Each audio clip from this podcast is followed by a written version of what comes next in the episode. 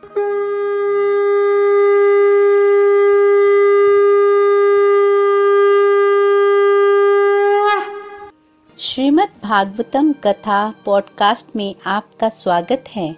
Golok express में आइए, दुख दर्द भूल जाइए एबीसीडी की भक्ति में लीन होके नित्य आनंद पाइए। हरी हरि बोल।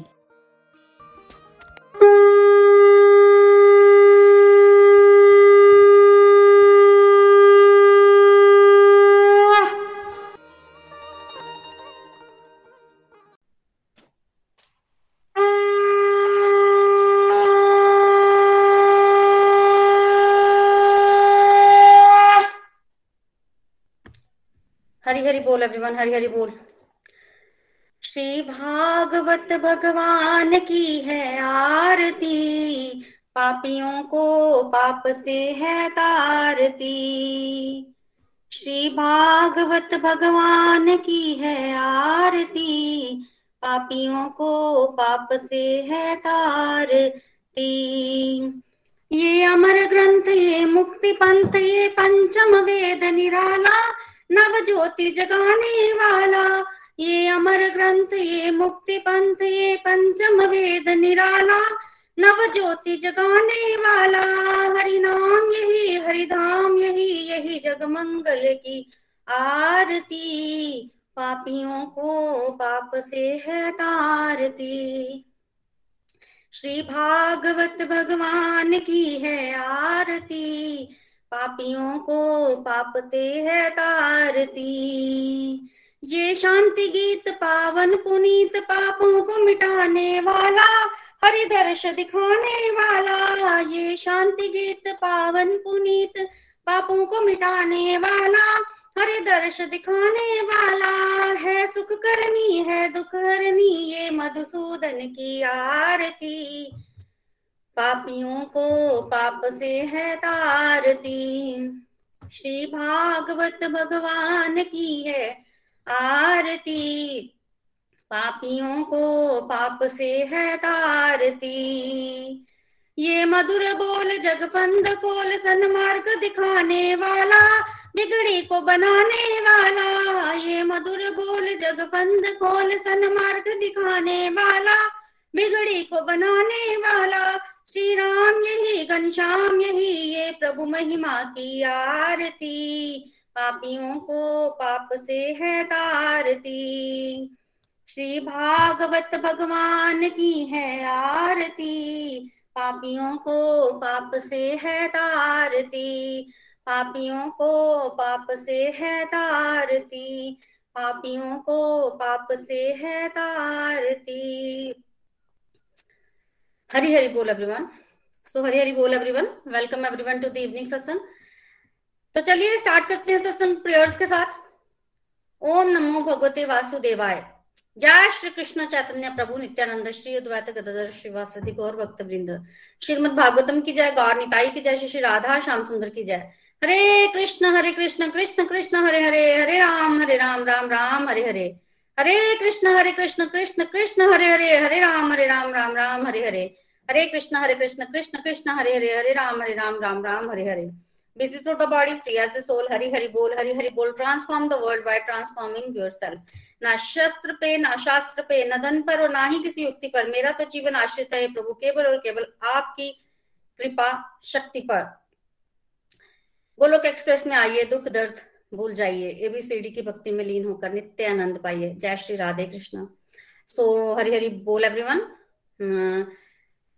जैसा कि आप सभी जानते हैं कैंटो नंबर सिक्स पर जो है वो हमारी चर्चा चल रही है।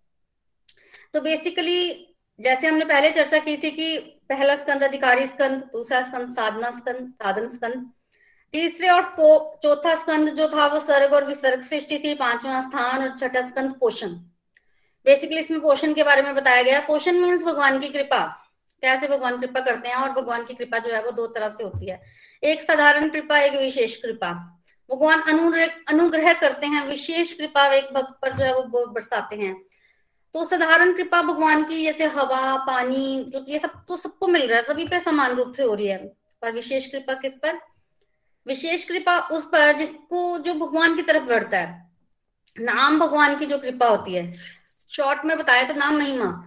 बहुत नाम महिमा है, नाम की बहुत महिमा है। इस चैप्टर में जैसे बताई गई इस कैंटो में तो नाम की महिमा बताई गई है कि भोग मिलना भी भगवान की कृपा है, पर व्यक्ति को अगर उन्हीं भोगों से विरक्ति हो जाए तो वो भगवान की विशेष कृपा है, साधारण कृपा और विशेष कृपा।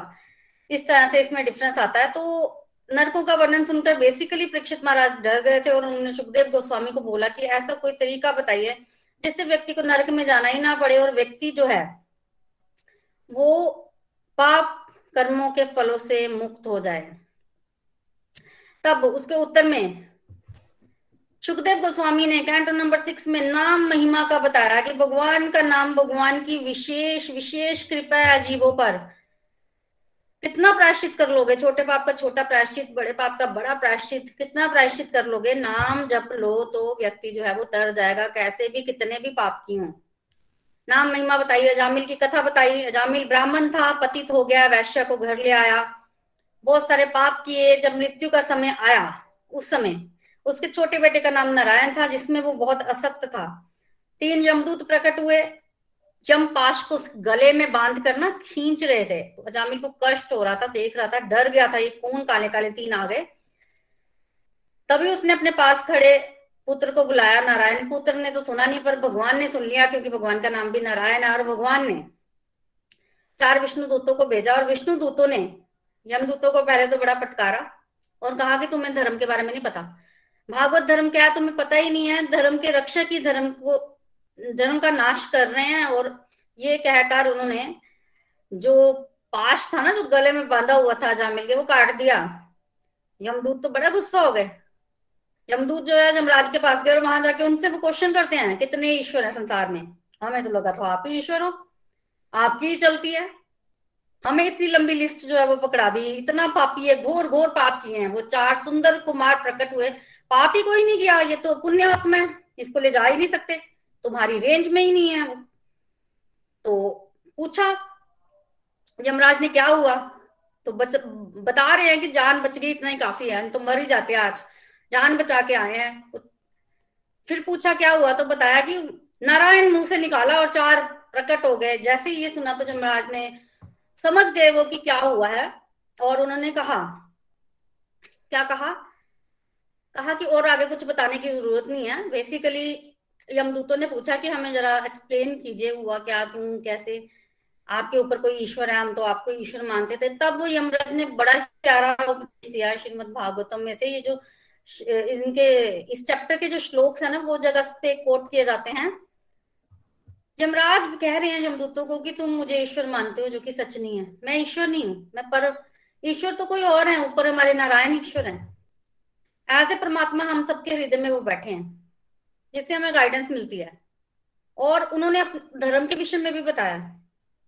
प्रॉपर उन्होंने धर्म के बारे में बताया कि किसके पास तुम्हें जाना है, किसके पास नहीं जाना। कौन तुम्हारी रेंज में कौन तुम्हारी रेंज में नहीं है। भगवान स्वतंत्र है और जो भगवान ने कह दिया, वही धर्म है बेसिकली और शरणा भगवान की शरण में हमें जाना है, भगवान भगवत गीता में कहते हैं, मेरी शरण में आओ। तो यमराज आज बता रहे हैं और साथ ही कह रहे हैं कि ये जो धर्म का मर्म है ना, ये बहुत बारीक है। ऐसा नहीं है कि तुम्हें नहीं पता, ये नहीं पता होता लोगों को। हमें बेसिकली महान, कुछ महान लोगों को जो है ये पता होता है और हमें उनको अथॉरिटी मानना चाहिए, क्योंकि उन्हीं के वर्ड्स को मानना चाहिए, क्योंकि उनको भागवत धर्म का बारे में पता है। तो एक श्लोक कोट करते हैं, जिसमें बारह महाजनों की बात की यमराज ने, कि बारह महाजन है। महाजन मतलब महा मतलब महान, जन मतलब लोग, जो महान लोग है, जिनको भगवान के बारे में पता है जिन जो अथॉरिटी है, जो भगवान की इच्छा को समझते हैं, उनको कोट किया कि इन लोगों को जो है वो, है नॉलेज तो ये जो कह देते हैं, उनको तो हमें फॉलो करना है। तो भागवत धर्म को फॉलो करना है तो नाम बताते हैं प्रॉपर श्लोक में। कौन है बारह महाजन जिनको अथॉरिटी मानते हैं, जिनका वर्णन श्रीमद भागवतम में आया है? सर्वप्रथम ब्रह्मा जी का नाम आया। ब्रह्मा जी बारह महाजनों में से एक। नारद जी शिव जी, चार कुमार स्वयंभुक मनु, कपिल देव, प्रहलाद महाराज, बलि महाराज सुखदेव गोस्वामी जनक महाराज और स्वयं मैं अपने आप को भी कोट कर रहे हैं कि यमराज भी बारह जो महाजनों में से वो एक हैं। इसके अलावा भीषम पितामह है, स्वयंभू मनु तो ये बारह लोग जो है वो अथॉरिटी हैं। इनके बारे में बताया कि इनकी बात जो है वो हमें माननी चाहिए। तो सर्वप्रथम ब्रह्मा जी की बात आती है। ब्रह्मा जी बारह महाजनों में एक। Shrimad Bhagavatam first canto chapter number तीन में हम ब्रह्मा जी के बारे में पढ़कर आए हैं। नंबर पे शिव जी है। तो ब्रह्मा जी का बेसिकली भगवान जो है ना, वो अवतार लेते हैं। भगवान कृष्णा सब कारणों के कारण है। और कोई बहुत अमीर व्यक्ति संसार में भी हो ना तो वो भी खुद ज़्यादा काम नहीं करता। आगे उन्होंने कंपनीज़ को चलाने के लिए कितने सारे सीईओ रखे होते हैं, लोग करते हैं काम ना।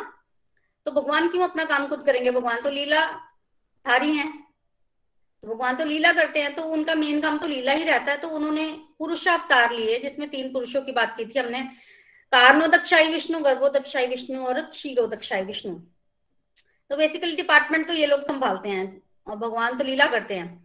इसमें से गर्भोदक्षाई विष्णु के नाभि से भगवान ब्रह्मा जी का प्राकट्य हुआ। और ब्रह्मा जी जब आगे सृष्टि कर रहे थे तो उनसे रुद्र भगवान का प्राकट्य हुआ। तो बेसिकली ब्रह्मा जी का प्राकट्य हुआ। ब्रह्मा जी को समझ नहीं आई कि करना क्या उन्होंने तो उन्होंने तपस्या की।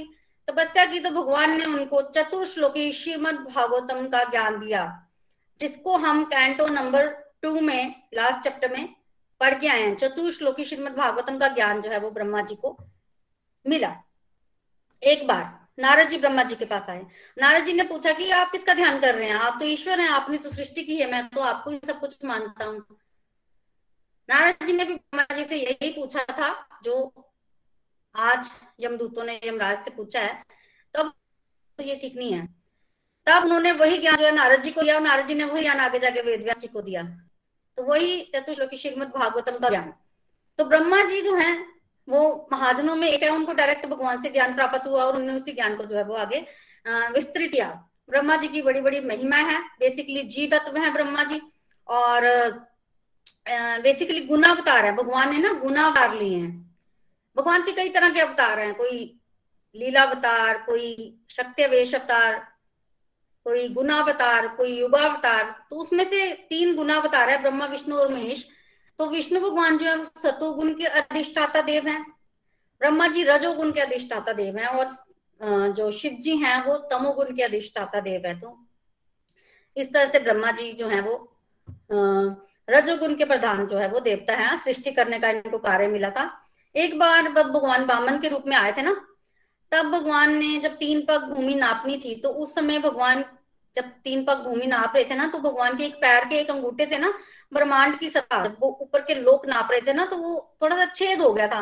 तो वहाँ से कारण सागर का जल जो है, वो भगवान के चरणों को धोता हुआ नीचे आया था। तब इन्होंने ब्रह्मा जी ने उसी जल को अपने कमंडल में धारण कर लिया था और वही जल जो है, वो गंगा कहलाई। तो ब्रह्मा जी के कमंडल में थी, बाद में उन्होंने धरती पर उसको छोड़ दिया था। जिसको कि भगवान शिव जी ने अपने शीश पर भी धारण किया। तो इस तरह से ब्रह्मा जी ने ब्रह्मा जी जो है वो बारह महाजनों में से एक है। दूसरे नंबर पर आप भगवान शिव जी के बारे में सुनते हैं। ब्रह्मा जी को सृष्टि करने की आगे हुई तो ब्रह्मा जी ने सृष्टि की चार कुमारों की, सबसे पहले। जिन्होंने आगे सृष्टि करने से मना कर दिया तो ब्रह्मा जी को थोड़ा क्रोध आया। पर उस क्रोध को ब्रह्मा जी ने दबा लिया। क्रोध भी भगवान का ही दिया हुआ है। तो भगवान के दिए हुई चीज़ों को ब्रह्मा जी ने ज़्यादा प्रकट नहीं किया, पर वो क्रोध आया तो तो उसी क्रोध से जो है वो एक नीले और लाल रंग का बालक उत्पन्न हो गया, कुमार।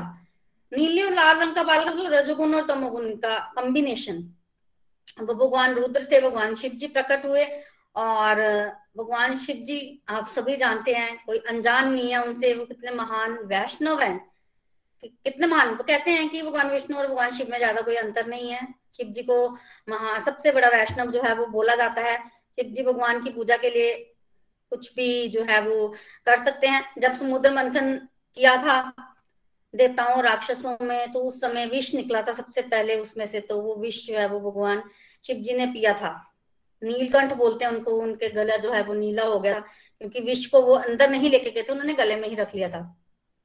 इसके अलावा भगवान के भक्त हैं, जब भगवान ने रासलीला की थी तो भगवान शिव जी भी उस रास में हिस्सा लेने गए थे।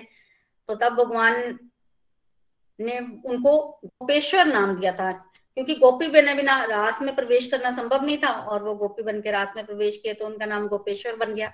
भगवान शिव जी की असीम असीम असीम असीम जो है वो महिमा है। फिर आते हैं चार कुमार। चार कुमार तो आप सब सुन ही चुके हैं कि उनका जन्म जो है वो किस प्रकार हुआ, चारों कुमारों का।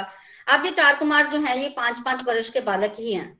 ये बड़े हुए ही नहीं, क्योंकि बड़े लोगों के मन में तो विकार आ जाता है। तो ये चाहते थे कि ये छोटे ही रहें। क्योंकि ये भगवान की भक्ति करना चाहते थे। इनकी महिमा तो आप कई बार श्रीमद भागवतम में सुन चुके हैं। चारों कुमारों में से एक कुमार जो है वो कथा कहते थे, तीन सुनते थे। फिर जब एक थक जाता था, उनको जल वगैरह ग्रहण करना होता था तो दूसरा कथा कहते, करता था और तीन जो है वो सुनते थे। फिर तीसरा कथा कहते थे और बाकी तीन सुनते थे। ऐसे फिर चौथे कथा कहते थे और तीन सुनते थे। तो ये हर समय कथा भगवान का कथन का श्रवण जो है वो करते रहते थे। हर समय इन्होंने नारद जी को श्रीमद भागवतम का उपदेश दिया। और ये जो चारों कुमार है, इनके बारे में बोला जाता है कि ये हमेशा वैकुंठ में ही वास करते हैं। तो ऐसा तो नहीं हो सकता कि ये हमेशा वैकुंठ में वास करते हैं, पर मतलब है कहने का कि ये जहाँ जाते हैं, वहाँ अपने आचरण से वैकुंठ बना देते हैं। वही वैकुंठ बन जाता है। कथा भी चलती रहती है से वैकुंठ बन जाता है। और ये कथा प्रेमी है, बहुत बड़े, एक बार भगवान के दर्शन हो गए थे, तब जय और विजय ने इनको रोक दिया तब इन्होंने उनको श्राप भी दिया था। धरती पर भेजा था और फिर उनकी हेल्प की कि वो किस तरह से जल्दी से जल्दी भगवान के धाम जो है वो वापिस आ जाए। पृथु महाराज के यज्ञ में ये गए थे, इन्होंने वहाँ पर पृथु महाराज को और उनकी प्रजा को बड़ा अच्छा उपदेश भी दिया।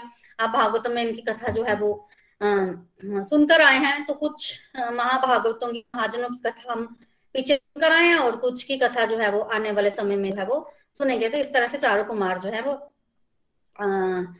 हो गए। अब अगले महाजन है नारद जी। अब नारद जी के में तो क्या कहना? Shrimad Bhagavatam canto number one में आप, नारद जी के पूर्व जन्म की कथा जो है वो तो सुन ही चुके हैं कि कैसे वो नारद जी बने? एक्सपर्ट है नारद जी तो। उनके तो क्या कहने हैं? वेद व्यास जी उनके शिष्य हैं। वेद व्यास जी को पुराण, महाभारत, उपनिषद, वेदांत सूत्र सब महा लिखने के बाद भी असंतोष हो गया था। समझ नहीं आ रहा था क्या करूँ। तब नारद जी उनके पास गए। और नारद जी ने उनको भगवान का गुणगान करने के लिए कहा, श्रीमद भागवतम लिखने का आदेश दिया और नारद जी के कहने पर वेद व्यास जी ने श्रीमद भागवतम को लिखा, लिपिबद्ध किया, लिपि प्रकट की कलयुग के जीवों के लिए। तो नारद जी का तो बहुत बड़ा बड़ा रोल है। नारद जी के शिष्य ध्रुव महाराज, प्रहलाद महाराज। ध्रुव महाराज की कथा आप सुन के आए हैं, प्रहलाद महाराज की कथा आने वाले समय में सुनेंगे। तो वाल्मीकि जी, जिन्होंने रामायण लिखी तो नारद जी का तो क्या ही कहना है, इनके बारे में अब पाँच मिनट में तो आप ज़्यादा कुछ कोट नहीं कर पाएँगे। पर नारद मुनि भी हर जगह विचरण करते हैं, जैसे चार कुमार, वो भी कहीं भी जा सकते हैं। चारों जगह, तीनों लोगों में घूमते हैं, ऐसे नारद जी भी हर जगह जो है वो जा सकते हैं। कंस के पास ये पहुँचे हुए थे, जब भगवान ने आना था तो कंस देवकी और वसुदेव का पहला पुत्र प्रकट हुआ था, तब मना कर दिया था कंस ने मारने को। तब नारद जी गए और नारद जी को लगा कि अगर कंस के मन में दया आ गई तो भगवान इसको मार नहीं पाएँगे। तो उन्होंने कंस को बोला कि माला के मोती दिखाए कि बताओ पहला कौन सा, आठवां कौन सा है? कंस के पास ये पहुँचे हुए थे। तो नारद जी कैसे हैं कि इनका सम्मान तो देवता भी करते हैं और दैत्य भी करते हैं। और जिसके पास नारद जी पहुँच जाते हैं, उसको तो कल्याण होता ही होता है। कल्याण हो जाता है। नारद जी इतने एक्सपर्ट हैं। भगवान के मन के अवतार हैं। भगवान के मन में जो आता है, वो नारद जी को पहले पता होता है, वो अकॉर्डिंगली काम करते हैं। पारिजात का जब पेड़ जो है, वो धरती पर आना था, तब उसमें नारद जी का रोल था। और भगवान को जब तुला में तोला गया था, नारद जी का रोल, कितनी बार जी गए वहाँ पर, द्वारिका में? कितनी बार गए? जाते रहते थे। एक बार तो क्या हुआ, गोपाल चंपू में जीव गोस्वामी बड़ा अच्छा वर्णन करते हैं कि जब भगवान कृष्णा ने मथुरा आना था तो उस समय भगवान तो लीलाधारी है, लीला करते हैं और लीला करते करते खो गए लीला में उनको तो याद ही कुछ नहीं है। नारद जी गए अब। कंस ने उधर से क्रूर को भेज दिया अब नारद जी गए भगवान को कैसे बोलूँ भगवान तो स्वतंत्र है। आना तो उन्होंने मथुरा है। तो कैसे बताओ कैसे आज्ञा दें भगवान को? तो नारद जी गए, भगवान को लीला सुनाने लग पड़े। बड़ी मधुर लीला सुन रहे हैं। भगवान भी बैठे, आँखें बंद, मज़ा बड़ा आ रहा है। वाह, क्या लीला सुना रहे नारद जी, बड़ा मज़ा आ रहा है। लीला सुनाते सुनाते नारद जी आए। फिर कंस ने अक्रूर को कृष्ण को लाने के लिए भेजा। फिर अक्रूर जी वृंदावन आए फिर उन्होंने कृष्ण को लिया फिर वो जाके कृष्ण को लेकर बलराम जी को लेकर मथुरा चले गए और वहाँ पर भगवान कृष्ण ने कंस का वध कर दिया। तो भगवान ने सुना बन गई क्या आ गया? तो ऐसे आँखें खोली नारद जी कथा सुनाने आयो कि आज्ञा देने आए नारद जी भी हंस हंस रहे हैं। प्रभु चलो। तो भगवान भी हंस रहे हैं। तो भगवान के मन के अवतार है नारद जी। तो इनका बड़ा रोल है बेसिकली जो है आ, भगवान के जीवन में भी और वैसे भी हर जगह पर इनका जो है वो रोल है। कल के सत्संग में हम सुनेंगे कि दक्ष प्रजापति नारद जी को श्राप भी देंगे। नारद जी को फ़र्क नहीं पड़ता है, श्राप क्या है? वो तो उनके लिए वरदान है वो हंसकर स्वीकार करते हैं, कोई श्राप नहीं दिया, आगे बढ़ गए। बड़ी बड़ी बातों में नारद जी का वर्णन है। बेसिकली एक बार जब परीक्षित महाराज जो है, उनको तक्षक नाग डसने आने वाला था ना तो सुखदेव गोस्वामी तो बेसिकली उनको कथा सुना के चले गए, और तक्षक के आने में अभी समय था। तब उनकी माँ उत्तरा जो है वो उनसे मिलने आई। और उत्तरा भी भगवान की भक्त है पर माँ तो माँ ही। है रोक तो नहीं पाई, आप पहुँच तो गई तो अब बच्चा क्या बोले? तो उन्होंने कहा कि, सुखदेव गोस्वामी ने जो तुम्हें ज्ञान दिया वो जरा मुझे सुनाओ तो शॉर्ट में ही सही, इतना भी समय बचा, चलो ठीक है। उस समय दीक्षित महाराज ने श्रीमद भागवतम का भी सार अपनी माँ उत्तरा को दिया, जिसको स्वामी ने अपनी बृहद भागवतम रेतम में बड़ा अच्छा कोड किया है। तो उसकी मतलब उसकी कथा में भी नारद जी से शुरू होती है। नारद जी पहुँच गए, ब्राह्मण जी के पास। और उन्होंने उनको पूछा कि, आप तो महान भक्त है भगवान के। महान भक्त, गुणगान किया खूब। तो ब्राह्मण कहता, मैं कहा महान भक्त हूँ? वो दक्षिण भारत में उड़ीसा के राजा वो महान भक्त है। तो नारद उनके पास पहुँच के उनका गुणगान किया। वो कह रहे, मैं कहा महान भक्त हूँ? इंद्र भक्त है। इंद्र के पास गए, वो बोलते, द्वारिकाधीश के पास भेज दिया। तो इस तरह से करते करते उनको गोपिकाओं के पास भेज दिया। बेसिकली गोपियाँ सर्वश्रेष्ठ भक्त निकली और उसमें भी तो क्या नारद जी को नहीं पता कि सर्वश्रेष्ठ भक्त कौन है? हम नारद जी क्यों घूमते फिर रहे हैं? नारद जी का एक्शन जो है वो व्यक्तियों के लिए होता है, हम लोगों के लिए होता है कि एटलीस्ट हम भक्तों का गुणगान तो करेंगे। भक्तों का गुणगान तो होगा। तो नारद जी की चेष्टा यही होती है, भगवान के नाम को जहाँ तो कथा सुनाओ या सुन लो, इस तरह से। तो इस तरह से नारद जी कहते हैं। वैसे तो सारे के सारे महाजन महान है। इनका वर्णन जो है वो वाणी से तो संभव नहीं है। आप कितना ही बता दोगे। चलिए अब हम आगे चलते हैं। आगे हम जमराज की बात करते हैं बेसिकली जमराज जी अपने बारे में भी बता रहे हैं कि वो भी महाजनों में एक है। बेसिकली सूर्य नारायण के पुत्र हैं वो, और उनका रंग जो है ना, वो भगवान कृष्ण के रंग जैसा है, श्याम वर्ण है, और उनके हाथ में हमेशा दंड रहता है, और उनका वाहन जो है वो भैंस है, भैंसा है, आपको पता ही है, टीवी में आपने देखा होगा। कार्य क्या उनका? वो ना जीवों को उनकी गति के अनुसार फल देते हैं। कैसा कोई कर्म करता है, उसके अकॉर्डिंग जो है वो उनको फल मिल गया। उनके लोग को संयमनी पुरी कहते हैं जहाँ पर अभी यम यमदूत गए हैं वो कहते हैं। इनकी बहन है बेसिकली यमी। तो यम और यमी ये भाई बहन है य, यमी को यमुना महारानी भी कहते हैं। तो ये मिलने जाते हैं अपनी बहन से ना यम द्वितीय वाले दिन भाई दूज बोलते हैं। तो भाई दूज नाम यहीं से आया है अपनी बहन से मिलने जाते हैं अपनी बहन को बुलाते हैं तो चल मेरे साथ वो यमुना महारानी तो भगवान कृष्णा के प्रेम के पीछे वहाँ वृंदावन में बैठी है वहाँ मिलने जाते हैं। तो वो वही है तो उस दिन का बहुत महत्व है। उस दिन यमराज मिलने आते हैं अपनी बहन से।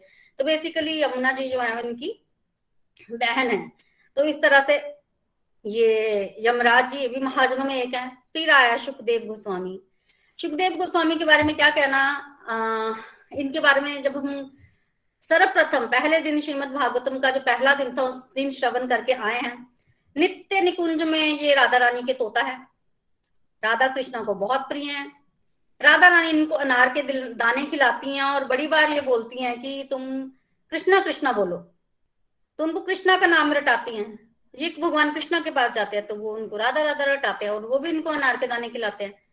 एक दिन भगवान को दास देखा तो पूछ लिया तो भगवान ने कहा कि मैं कलयुग के जीवों के लिए दास हूँ तो तुम जाओ धरती पर और प्रचार करो कलयुग के जीवों को। मेरे बारे में बताओ। तो ये भगवान की आज्ञा थे, सुखदेव बनकर जो है वो इस धरती पर आए और अभी बेसिकली श्रीमद भागवतम का ज्ञान जो है सुखदेव गोस्वामी हमें दे रहे हैं। भगवान की लीला के बारे में हम कहाँ से पढ़ते हैं? हमें कैसे पता चलता है? श्रीमद भागवतम से पता चलता है। और वो दे कौन रहा है? वो ज्ञान वो ज्ञान दे रहा है हमें, वो लीला सुखदेव गोस्वामी, जो कि नित्य निकुंज के तोता है। उन्होंने जो है, वो देखी है वो लीला, तभी तो वो बोल पाते हैं, तभी तो हमें बता पाते हैं। अदरवाइज़ कैसे कैसे बता पाएँगे? तो जो देखेगा, वही तो बताएगा, जिसको पता होगा वही तो बताएगा। तो उनके जन्म की कथा आप जानते ही हैं व्यास देव जी के घर इनका प्राकट्य हुआ। प्राकट्य होते ही ये घर से बाहर चले गए और दोबारा वापिस नहीं आए। स्त्रियों ने इनकी तरफ़ से उत्तर दिया, जब इनके पिता इनको बुला रहे थे। वृक्षों ने उत्तर दिया। तो उस समय ये चले गए, फिर ये श्रीमद भागवतम का ज्ञान लेने ज़रूर अपने पिता के पास आए थे और श्रीमद भागवतम का ज्ञान इन्होंने लिया और उसके बाद वो ज्ञान परीक्षित महाराज को दिया। इनके बारे में फ़ेमस है कि ये एक जगह उतनी ही देर रुकते थे जितनी देर गाय दुही जाती है। मतलब एक गाय को धोने में पाँच मिनट लगते हैं और ये एक घर में उतने ही समय रुकते थे ताकि इनकी आवश्यकता पूरी हो जाए, ये दूध पिए और निकल जाए और इनका शरीर जो है वो रहे और दोबारा कभी उस घर में जो है वो नहीं जाते थे। सुखदेव गोस्वामी की बहुत महिमा है, ये जनक जी के पास भी गए थे, ये उन्होंने उससे जो है वो ज्ञान भी लिया था। तो ये बेसिकली सुखदेव गोस्वामी आगे चलते हैं हम जनक जी महाराज की तरफ़। जनक जी भी एक महाजनों में एक है। बेसिकली महाराज निमी के शरीर का मंथन हुआ था, जिसमें से कुमार प्रकट हुआ था, उनका नाम रखा गया जनक, विदेहराज। विदेह इसलिए क्योंकि उन्होंने माता के गर्भ से तो जन्म नहीं लिया। मंथन से प्रकट हुए तो मिथिला भी नाम पड़ा वहाँ पर। तो बेसिकली विदेह और जनक की जब पोस्ट उसके बाद उनके राज्य में जितने भी कुमार प्रकट हुए, सबको जनक बोला जाने लग पड़ा। सबको विदेह राज बोला जाने लग पड़ा। तो सीता देवी के जो पिताजी थे, उनको सीर ध्वज जनक कहते थे। उनका नाम तीर ध्वज था बेसिकली ना। तो क्या करते थे वो कि अपने राज्य में ऋषि मुनियों को बुलाते थे और कथा ही श्रवण करते रहते थे। ज्ञान चर्चा हर समय। एक बार ना अष्टावक्र मुनि जो है, वो उनके राज्य में, इनकी राजसभा में खड़े हुए और बोला कि ये जो चर्चा हो रही है ना, यहाँ पे सब गलत है। सारे गलत बोल रहे हैं। नाम मैं नहीं लूँगी, पर उन्होंने नाम ले लेके कोर्ट किया, सब गलत बोल रहे हैं। तो फिर आप भी सही बता दीजिए। तो बेसिकली जनक जी महाराज ने इनको जो गुरु धारण किया, अष्टावक्र को, और उसके बाद उनसे मिलने जाते थे। राज्य के बाहर उनका आश्रम था तो जब भी उन्होंने जाना ना तो अष्टावक्र मुनि जो है, वो खड़े होकर राजा का स्वागत करते थे। तो शिष्यों को बड़ा होता था कि राजा आता तो खड़े क्यों हो जाते हैं? बेसिकली शिष्यों को होता था कि क्यों खड़े हो जाते हैं? तो तब अष्टावक्र मुनि ने इनकी जो महिमा जो है, वो सबको बताई। और सब लोग फिर अल्टीमेटली बाद में मान भी गए। सुखदेव गोस्वामी भी इनके पास गए थे। किसी ने उनको बोला था कि जनक के पास जाओ तो तुम्हें ज्ञान का पता चले।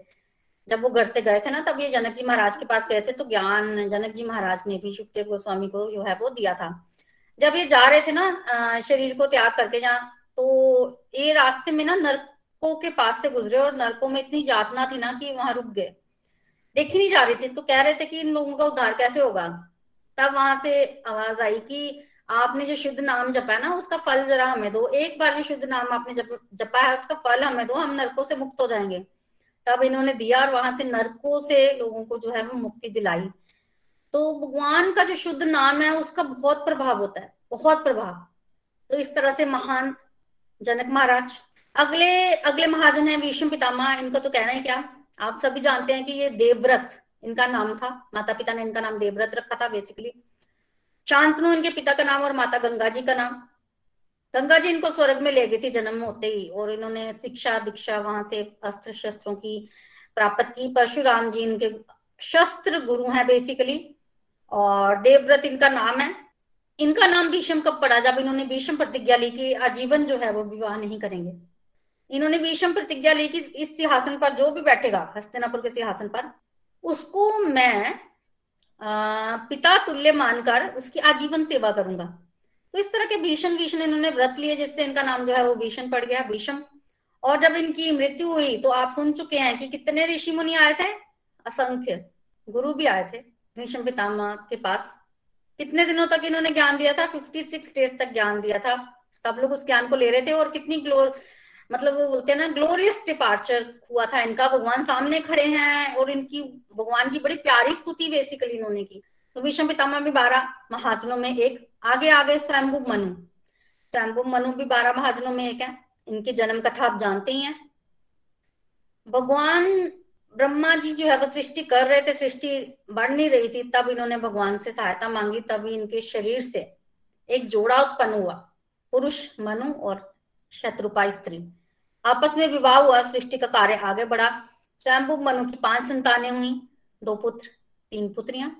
बेसिकली और स्वयंभु मनु ने जब अपने पुत्र ध्रुव स्वयंभु मनु ने जब अपने पुत्र उत्तानपाद को राज्य दिया तो ये चले गए। वानप्रस्थ आश्रम से विकार करके, करने के लिए चले गए। फिर आगे चलते चलते ध्रुव महाराज के वंश में प्रचेताओं की कथा आई, प्रचेता लोग, और प्रचेताओं के आगे जो है वो दक्ष प्रजापति हुए। कल हम कथा सुनेंगे कि किस तरह से वंश आगे नहीं बढ़ा उसके बाद।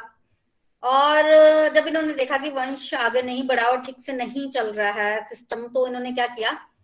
वापिस आ गए वापिस आने के बाद इन्होंने शासन किया और अपने पुत्र प्रियव्रत को राज्य दिया, क्योंकि ये भगवान की भक्ति करना चाहते थे और प्रियव्रत को राज्य देकर ये फिर से चले गए जंगलों में।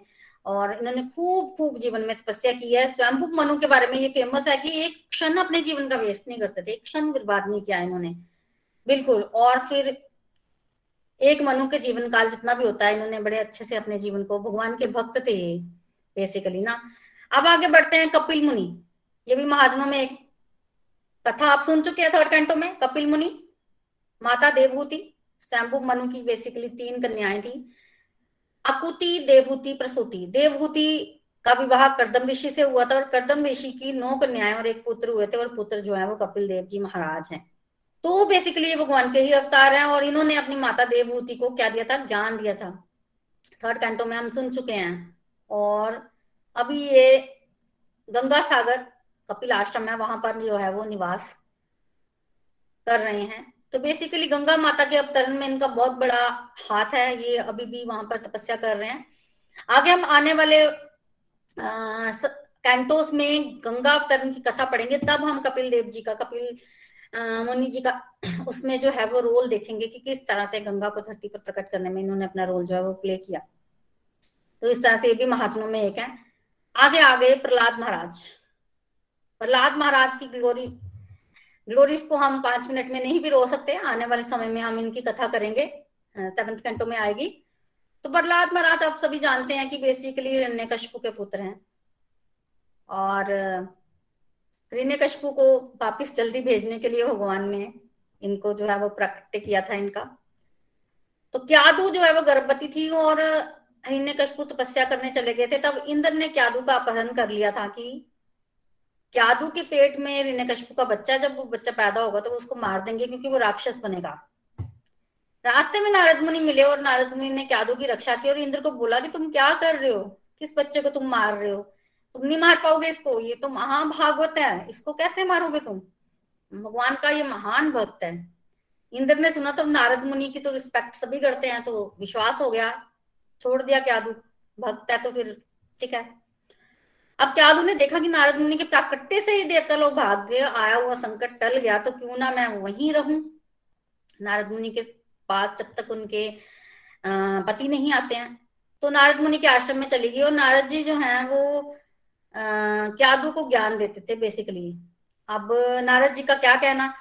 नारद जी ने मतलब प्रहलाद महाराज को शिष्य बनाया, वो गर्भ में थे, गर्भ में ही प्रहलाद महाराज ने सारा ज्ञान ग्रहण किया। डायरेक्ट नारद मुनि ने वो प्रहलाद को उतना ज्ञान नहीं दिया, वो गर्भ में ही ग्रहण करते थे। ज्ञान तो उनकी माता को देते थे, नारद जी।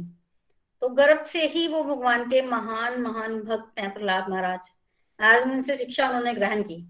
तो जब प्रहलाद महाराज पाँच वर्ष के हो, तब उनके पिता ने इनको जो है वो पूछा कि तुम, तुमने क्या सीखा? तो इन्होंने नब्दा भक्ति का उपदेश अपने पिता को दे दिया। नब्दा भक्ति के बारे में सुनकर पर हिरण्य कशपू ने डिसाइड किया कि मैं मार दूँगा इसको। तो प्रहलाद महाराज को मारने की बड़ी कोशिश की, बड़ी कोशिश की। पर धन्य है प्रहलाद महाराज। बाल भी बांका नहीं हुआ उनका और एक दिन हिरण्य कशपू खुद जब प्रहलाद को मारने लगा, तब भगवान नरसिंह देव प्रकट हो गए और नरसिंह देव जी ने प्रकट होकर जो है वो प्रहलाद की रक्षा की, प्रकट होकर। इन्हीं प्रहलाद जी महाराज के आगे पोते हुए बलि महाराज, वो भी महाजनों में एक है, बारह महाजनों में एक बलि महाराज। तो बेसिकली देवासुर संग्राम में बलि महाराज देवताओं और असुरों का जो है वापस में युद्ध हुआ। बलि महाराज उसमें मारे गए, इनके गुरु शुक्राचार्य ने उनको जीवित किया और जीवित करने के पश्चात इनको इतना पावरफुल बनाया सो अश्वमेघ यज्ञ करके कि ये इंद्र स्वयं ही बन जाए। सो अश्वमेघ यज्ञ करता है बेसिकली वो इंद्र बन जाता है। तो जब सोमा अश्वमेघ यज्ञ हो रहा था तो इंद्र को बड़ी चिंता हुई कि ये तो इंद्र बन जाएगा और वो भी तरीके से। अब कोई यज्ञ करके अगर भगवान की भक्ति करके आगे बढ़ना चाहता है तो उसको तो भगवान क्यों रोकेंगे? तो भगवान के पास गया इंद्र तो बोलते कि मैं तो दंड देता हूँ असुरों को इसलिए क्योंकि वो गलत काम करते हैं। और कोई भगवान की भक्ति कर रहा है यज्ञ कर रहा है तो उसको मैं दंड क्यों दूँगा? तो कुछ बात बनी नहीं तो फिर अपनी माता के पास गए। माता ने अदिति ने अपने पति कश्यप से पूछा तो उन्होंने पयोव्रत बताया। पयोव्रत के प्रभाव से, आगे आने वाले समय में कथा आठ में एट्थ कैंटो में पढ़ेंगे बली महाराज की। तो पयोव्रत के प्रभाव से, भगवान जो है बामन बन के इनके घर प्रकट हुए। और, बामन बन के जो भगवान प्रकट हुए ना, वो इनके यज्ञ में गए और इनसे, उन्होंने दान मांगा बलि महाराज से। तीन पग भूमि का दान मांगा बेसिकली और उसमें इन्होंने सब कुछ ले लिया बली महाराज से और बली महाराज जो है वो खाली हो गए और अल्टीमेटली भगवान बड़े खुश हो गए उन बली महाराज से। बली महाराजा जो है, ये बेसिकली बहुत महान भगवान के भक्त हैं आत्म निवेदन भक्ति के आचार्य हैं। प्रहलाद महाराज स्मरण भक्ति के आचार्य हैं। ये आत्म निवेदन भक्ति के आचार्य बली महाराज। तो इन्होंने अपने आप को भगवान को निवेदन कर दिया। तो फिर भगवान ने इनको सुतल लोक का राज्य दिया, जो धरती से नीचे है और वहाँ का ऐश्वर्य, स्वर्ग के ऐश्वर्य से भी कहीं ज़्यादा है और अगले मनवंत्र में इनको इंद्र घोषित किया भगवान ने तो आने वाला मनवंत्र आएगा उसमें बलि महाराज बने। इंद्र ही एक पोस्ट है। तो बेसिकली वहाँ पे भेज दिया और वहाँ पर प्रहलाद महाराज भी प्रकट हुए, बड़े खुश थे। अब बलि महाराज तो थोड़े दुखी थे कि मैं भगवान को दान नहीं दे पाया, पर प्रहलाद महाराज बड़े खुश थे तो उन्हें तो मेरा नाम ही रोशन कर दिया। अब तो मैं बोल सकता हूँ बलि मेरा पोता है। तो प्रहलाद महाराज भी सुतल लोक में चले गए बेसिकली बलि महाराज के साथ, और वहाँ पर भगवान को द्वारपाल के रूप में रखा है इन्होंने। भगवान खुद द्वारपाल बने हैं। जो जब भी वहाँ कोई जाता है तो उनको भगवान के दर्शन होते हैं, और प्रहलाद महाराज भी दिन में दो बार तो भगवान के दर्शन करने ज़रूर जाते हैं वहाँ पर, द्वार पे। तो इस तरह से तो जमराज जी जमदूतों को बता रहे हैं कि ये बारह महाजन है, इनकी बात अथॉरिटी है। जो ये कह देते हैं ना उनको पूरा धर्म का मरम पता है, तुम्हें जो है वो मानना चाहिए। और मैं एक चीज़ और बता दूँ, हमारी रेंज तो पापियों तक ही है। जो भगवान का नाम नहीं जपते, जिन्होंने कभी भगवान का नाम नहीं लिया, जो कभी मंदिर नहीं गए, उन पर हमारी खूब चलती है। पर जो भगवान का नाम लेता है, उनके पास भी मत फटकना। जिसने एक बार भगवान का नाम ले लिया, जहाँ आपको दूर से ही दिख गया, वो हमारी रेंज में ही नहीं है, वहाँ मत जाना। पता कैसे चलेगा? पता कैसे चलेगा? तो यमदूत भी देख रहे हैं कि पता कैसे चलेगा? पहले तो यमदूत ऐसे देख रहे हैं, ऐसे सुन रहे हैं, आँखें खुली, मुँह भी खुला। है? ऐसा भी होता है? ये क्या बता रहे हो, है? हमें तो पता ही नहीं था, है कि हाँ कौन है हमारी रेंज के बारे कैसे पता चलेगा? तो अल्टीमेटली ये जो कंठी है ना, ये देखिए, ये पहनी हुई है तो ये कंठी माला जो है, ये सबूत है इस बात का। जिसने ये कंठी माला पहनी हो राज कहते हैं कि दूर से ही देख लो तो पास भी मत जाना। तो यमदूत तो इतने डरे हुए ना, उसके बाद तो उन्होंने दूर से देख लेना ना कि कोई भगवान का भक्त है जिसने ये माला पहनी है। उस रास्ते पे ही नहीं जाते थे, रास्ता ही मोड़ लेते थे। यमदूत पास नहीं फटकते तो एटलीस्ट कंठी माला पहनने का एक बेनिफिट ये है कि हमें वो काले काले यमदूत नहीं दिखेंगे। मृत्यु तो कभी भी आ सकती है, पर एटलीस्ट विष्णु दूत जो है वो हमें दिख सकते हैं, पर वो काले काले यमदूत जो है वो नहीं दिख सकते। तो इस तरह से बड़े हैरान हुए यमदूत जो है वो सुनकर बातों का और अच्छी तरह से समझ गए कि हाँ अब आगे से हम ऐसा ही करेंगे, हमें तो पता ही नहीं था। और दूसरी तरफ़ यमराज ने भगवान से क्षमा मांगी कि भगवान हमें क्षमा कर दीजिए, क्योंकि जो सेवक अपराध करते हैं वो स्वामी का ही माना जाता है। तो हम, हमें पता नहीं था कि अजामिल के बारे में ऐसा तो हमसे ऐसी गलती हो गई, हमें क्षमा कर दे।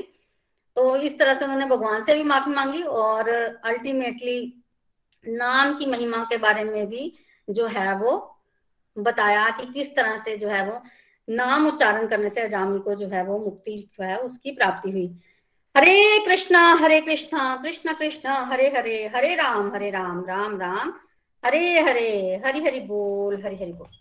Hare Krishna Hare Krishna, Krishna Krishna, Hare Hare Hare Ram Hare Ram Ram Ram, Hare Hare. Hare Krishna, Hare Krishna Krishna Krishna, Hare Hare Hare Ram Hare Ram Ram Ram, Hare Hare. Thank you so much Preeti ji. आज की कथा बहुत बहुत आनंद आया सुन के। और in fact आज के सत्संग में बहुत सारी कथाएँ शॉर्ट फॉर्म में प्रीति जी ने उनको टच किया। यमराज जी और उनके जो यमदूत हैं, उनके बीच जो डिस्कशन चल रहा है, उसमें यमराज, जिनको हम धर्मराज भी बोलते हैं, वो बता रहे हैं कि कैसे हमें अथॉरिटीज को फॉलो करना चाहिए। श्रीमद् भागवतम भगवान की लीलाओं और भगवान के जो भक्त हैं उनकी लीलाओं का वर्णन करता है।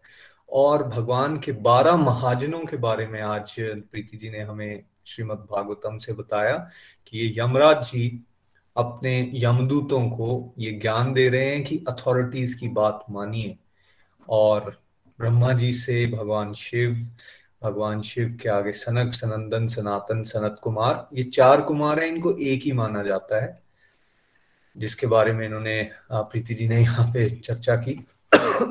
नारद मुनि जी कपिल देव जी स्वयंभू मनु जी जनक जी प्रहलाद महाराज जी यहाँ बात हो रही है। एक तो नाम मैं मिस भी कर रहा हूँ। बली महाराज जी और सुखदेव ये सब की बातें ये सब की जो चर्चा यहाँ पर की गई इनका तो नाम सुनने से ही शुद्धि होती है। नाम सुनने से ही शुद्धि होती है और इनकी सबकी कथाएँ कुछ की हम श्रीमद् भागवतम में सुन चुके हैं प्रीति जी के माध्यम से और कुछ कथाएँ जो हैं वो आने वाले कैंटोज में हम सुनने वाले हैं। लेकिन एक बात जो यहाँ से निकल के आती है वो ये जो आज प्रीति जी ने लास्ट में टच भी किया कि नाम की महिमा बता रहे हैं और तुलसी महारानी को गले में पहनना कंठी माला जिसकी बात की गई, उसकी महिमा बता रहे हैं। भागवत धर्म का पालन करना उसकी महिमा बता रहे हैं कि भाई जो भगवान की या भगवान के द्वारा स्थापित अथॉरिटीज जिनको भगवान ने कहा, ये महाजन है, ये मेरे शुद्धतम भक्त हैं, इनकी बात को सुनो। तो वो लोग क्या क्या रहे हैं कथाओं के माध्यम से?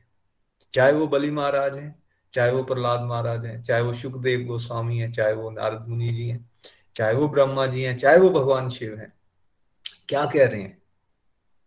वो एक ही बात को कह रहे हैं कि भगवान को समर्पण कर दो, भगवान का नाम लो, जो भगवान कह रहे हैं या जो हम कह रहे हैं उसको फॉलो करने की कोशिश करो। तभी इस मानव देह में हम अपना कल्याण कर सकते हैं। और कोई वे आउट नहीं है, और कोई वे आउट नहीं है, और कोई वे आउट नहीं है। इस बात को जितनी बार हम रिपीट करें, जितनी बार हम इसको सुने और जितनी बार हम इसको आत्मसात करने की कोशिश करें, उतना कम है। ये कथाएँ हमें प्रेरित करती हैं फ्रेंड्स कि हमें इस रास्ते पर निरंतर नित्य चलते रहना है।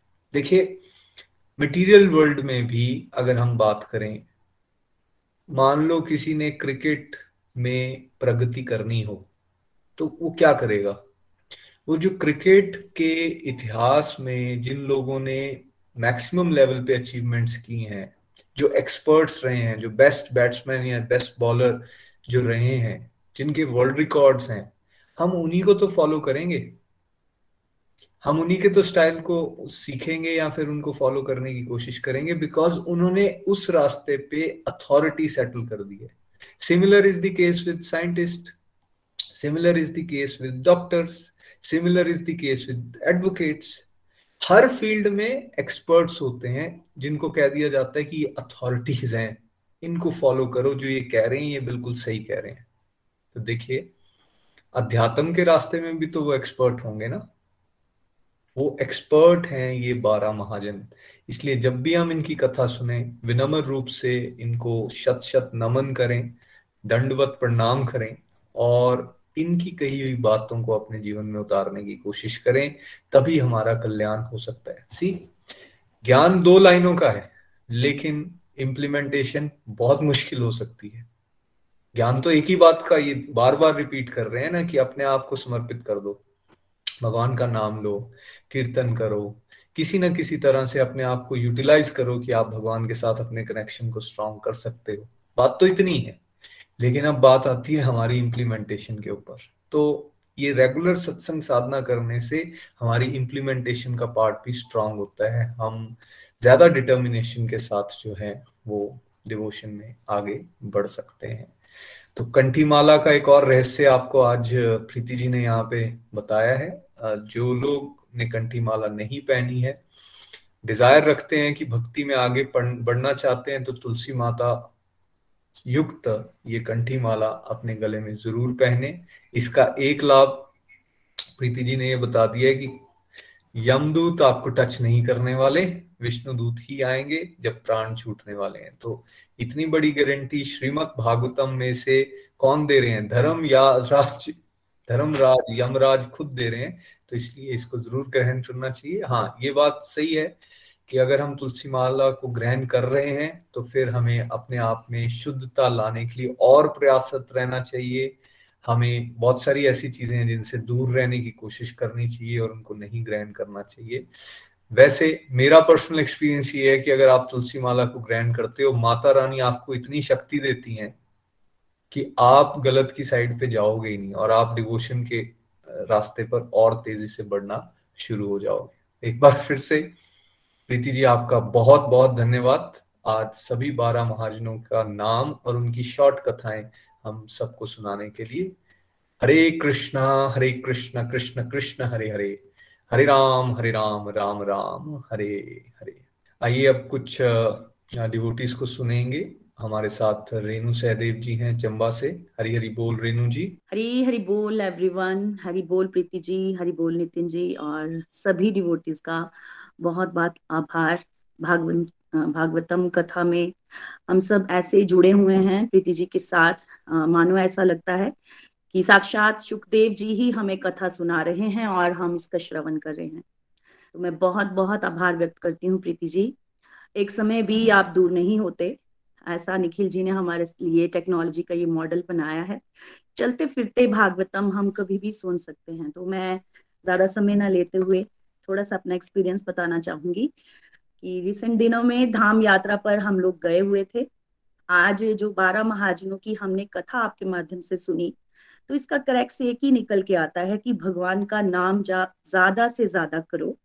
क्योंकि अंत समय में हम इसकी तैयारी जो है वो हमें अंत समय में परमात्मा के पास पहुँचा सकती है। वही तैयारी हम कर रहे हैं डेली इन सत्संगों के माध्यम से, नाम जाप के माध्यम से। तो मैं अगर अपनी बात करूँ तो भागवतम से मैं शुरू से ही जुड़ी हूँ। मेरी जो जर्नी है, अगर मैं कहूँ अपनी, वो धार्मिक जर्नी वो भाग, भागवतम से ही स्टार्ट हुई थी। तो जब ये अजामिल वाली कथा सुनते थे ना तो हमेशा यही आता था मन में कि चाहे जितनी मर्ज़ी गलतियाँ कर दो, चाहे जो मर्ज़ी कर दो बट एक बार भी अगर हम परमात्मा का नाम लेते हैं, जाने, अनजाने तो प्रभु हमें अंत समय पर ज़रूर लेने आएँगे। लेकिन वही बात आती है, जब हम किसी चीज़ को समझ के करते हैं तो फिर उसमें जोश एक्स्ट्रा बढ़ जाता है। मैं पहले भी भगवान की कृपा से धाम यात्रा पर जाती थी। कभी नाम जाप नहीं करती थी। लेकिन अभी पिछले कुछ सालों में नाम जाप इतना ज़्यादा ग्राफ पड़ चुका है कि भगवान की साक्षात कृपा लगती है और स्पेशली सभी डिवोटिस के साथ। तो पहले जब मैं नाम जाप करती थी तो ज़्यादा से ज़्यादा दो या चार माला चलते फिरते हल्की फुल्की वो भी कभी गोविंद नाम की, कभी कृष्ण नाम की, वो गलत नहीं थे, वो सभी सही ही थे। बट अब जो अमेजिंग चीज़ ये रहती है कि एक मिनट के लिए भी भगवान का नाम जीवा से नहीं जाता। जैसे बाहर जाते थे, पहले ये भाव होता था कि खा ले, पी ले, घूम ले। और अब ये रहता है कि कैसे और इकट्ठा कर ले, नाम को और कैसे बढ़ा ले। तो इस बार मैं भगवान की कृपा ही मानूँगी। वैसे मेरा जो लास्ट टास्क था भाग नाम जाप का, वो टू फिफ्टीन तक मैं एक दिन की माला कर पाई। लेकिन इस बार भगवान की विशेष कृपा टू हंड्रेड फिफ्टी वन माला एक दिन में मैं कर पाई। और एक दिन मैंने टू ट्वेंटी माला की और बाकी सभी दिन मेरी हंड्रेड ट्वेंटी माला प्लस ही रही। तो ये साक्षात हमारे गुरुओं की ही कृपा है कि हम नाम को इतनी इंपॉर्टेंस देते हैं। नो uh, डाउट no कि वहाँ पर बहुत ज़्यादा साउथ में लसन प्याज ये सब यूज़ होता है। वो खा भी रहे थे बट एक मिनट के लिए भी ये नहीं लगा कि हम किसी तरह से किसी जगह से यहाँ से विचलित हो जाएँगे। नहीं भगवान की बड़ी साक्षात कृपा रही। और जैसे कि ये कथा चल रही है पोषण की पोषण की, प्रीति जी ने स्टार्टिंग की कि भगवान की हर प्रकार की कृपा है इस कैंटो में। साधारण कृपा, जैसे प्रीति जी बता रहे थे, हवा, पानी, सांसे, रोटी, कपड़ा, मकान, ये सबको मिल रही है। लेकिन विशेष कृपा उनको मिलती है जिनको संतों का संग मिलता है, जिनको डिवोटी एसोसिएशन में रहकर आगे बढ़ने का जोश मिलता है। तो ये हम सब पर बहुत विशेष कृपा हो गई है। जो निखिल जी, डेली हमें समझाना चाहते हैं, हम इसको समझे, इस पर आगे बढ़ने का प्रयास करें। और दूसरी तरफ़ यम दूतों को यमराज जी समझा रहे हैं। क्या समझा रहे हैं? कि भक्तों से दूर रहो। भक्त की डेफिनेशन सिंपल वर्ड्स में प्रीति जी ने बता दी कि किन से वो दूर रहते हैं, जिनके गले में कंठी माला है। तो कंठी माला भी क्या है? एक तरह से भक्तों का हम सबके इर्द गिर्द वो साया ही है। हमें प्रोटेक्ट कर रहे हैं तुलसी महारानी के रूप में। ताकि वो भक्त भी हमें बचाएँ। वो हमारे कंठ में रहेंगी डेफिनेटली वो हमें सही बिल्कुल सही है कि वो ऐसी चीज़ों से हमें अपने आप दूर करती हैं। और इसका भी डिवाइन एक्सपीरियंस मैं आप सबके साथ शेयर करूँगी। नो डाउट कोई भी चीज़ जो है वो मैं अपने बेटे की बात कर रही हूँ कि वो नॉन वेज भी खाता था। आ, ये सब कुछ तो मैंने बिना किसी डाउट पर भगवान के सामने प्रेयर्स की और उसके गले में पिछले दो सालों से कंठी माला को डाला था। और हमेशा मैं प्रेयर्स करती थी प्रभु से कि आप ही चमत्कार दिखाइए, आप ही चमत्कार दिखाइए। नितिन जी, इस बार मैं फील कर पा रही हूँ। मेरे बिना कहे, कुछ भी कहे, उसने वहाँ तिरुपति में ये भगवान के सामने ये एडमिट किया कि मैं नॉनवेज और एग अब बिल्कुल भी नहीं खाऊँगा। तो अभी भगवान उसकी इस एडमिटेंस को जो है वो सक्सेस करें। अगर उसने मन में ये डिज़ायर लाई है तो वो सिर्फ़ और सिर्फ़ कंठी माला के ही कारण हुआ है। तो ये भगवान की हम सब पर विशेष कृपा है कि हम ज़्यादा एफर्ट जहाँ पर लगाते हैं, वहाँ कुछ नहीं होता। लेकिन जब हम सब कुछ परमात्मा पे छोड़ देते हैं और स्पेशली नाम जाप करके हर एक के लिए जैसे प्रेयर्स करते हैं तो उसका रिएक्शन ज़रूर परमात्मा हमें दिखाते हैं। तो सच में आज के जो बारह महाजनों का जीवन शॉर्ट में कथा हम सबको बताई गई है, वो बहुत ही प्यारी थी और भागवतम का जो लास्ट श्लोक है, वो भी हमें यही सिखाता है कि नाम संकीर्तनम ही इस युग का युग धर्म है और उसी पर ही हमें आगे बढ़ते रहना है। ये जो जितने भी महाजन हमें बताए जा रहे हैं, अगर इनको हम डीपली देखें तो इनका एक भी क्षण परमात्मा के नाम से, उनकी कथा में, उनकी लीलाओं में, उनके रूप में बिल्कुल भी पीछे नहीं हटा तो इन्हीं को फॉलो करते हुए हमें आगे बढ़ना है और हमेशा भक्ति में जोश रखना है। Thank you so much Hari Hari बोल, हरी हरी। हरी हरी बोल। रेणु जी, बहुत आनंद आया और बहुत प्यारे डिवाइन एक्सपीरियंसेस आपने सुनाए। धाम यात्रा भी as as Golokian families I think बहुत सारी फैमिलीज़ आप मिलजुल के गए।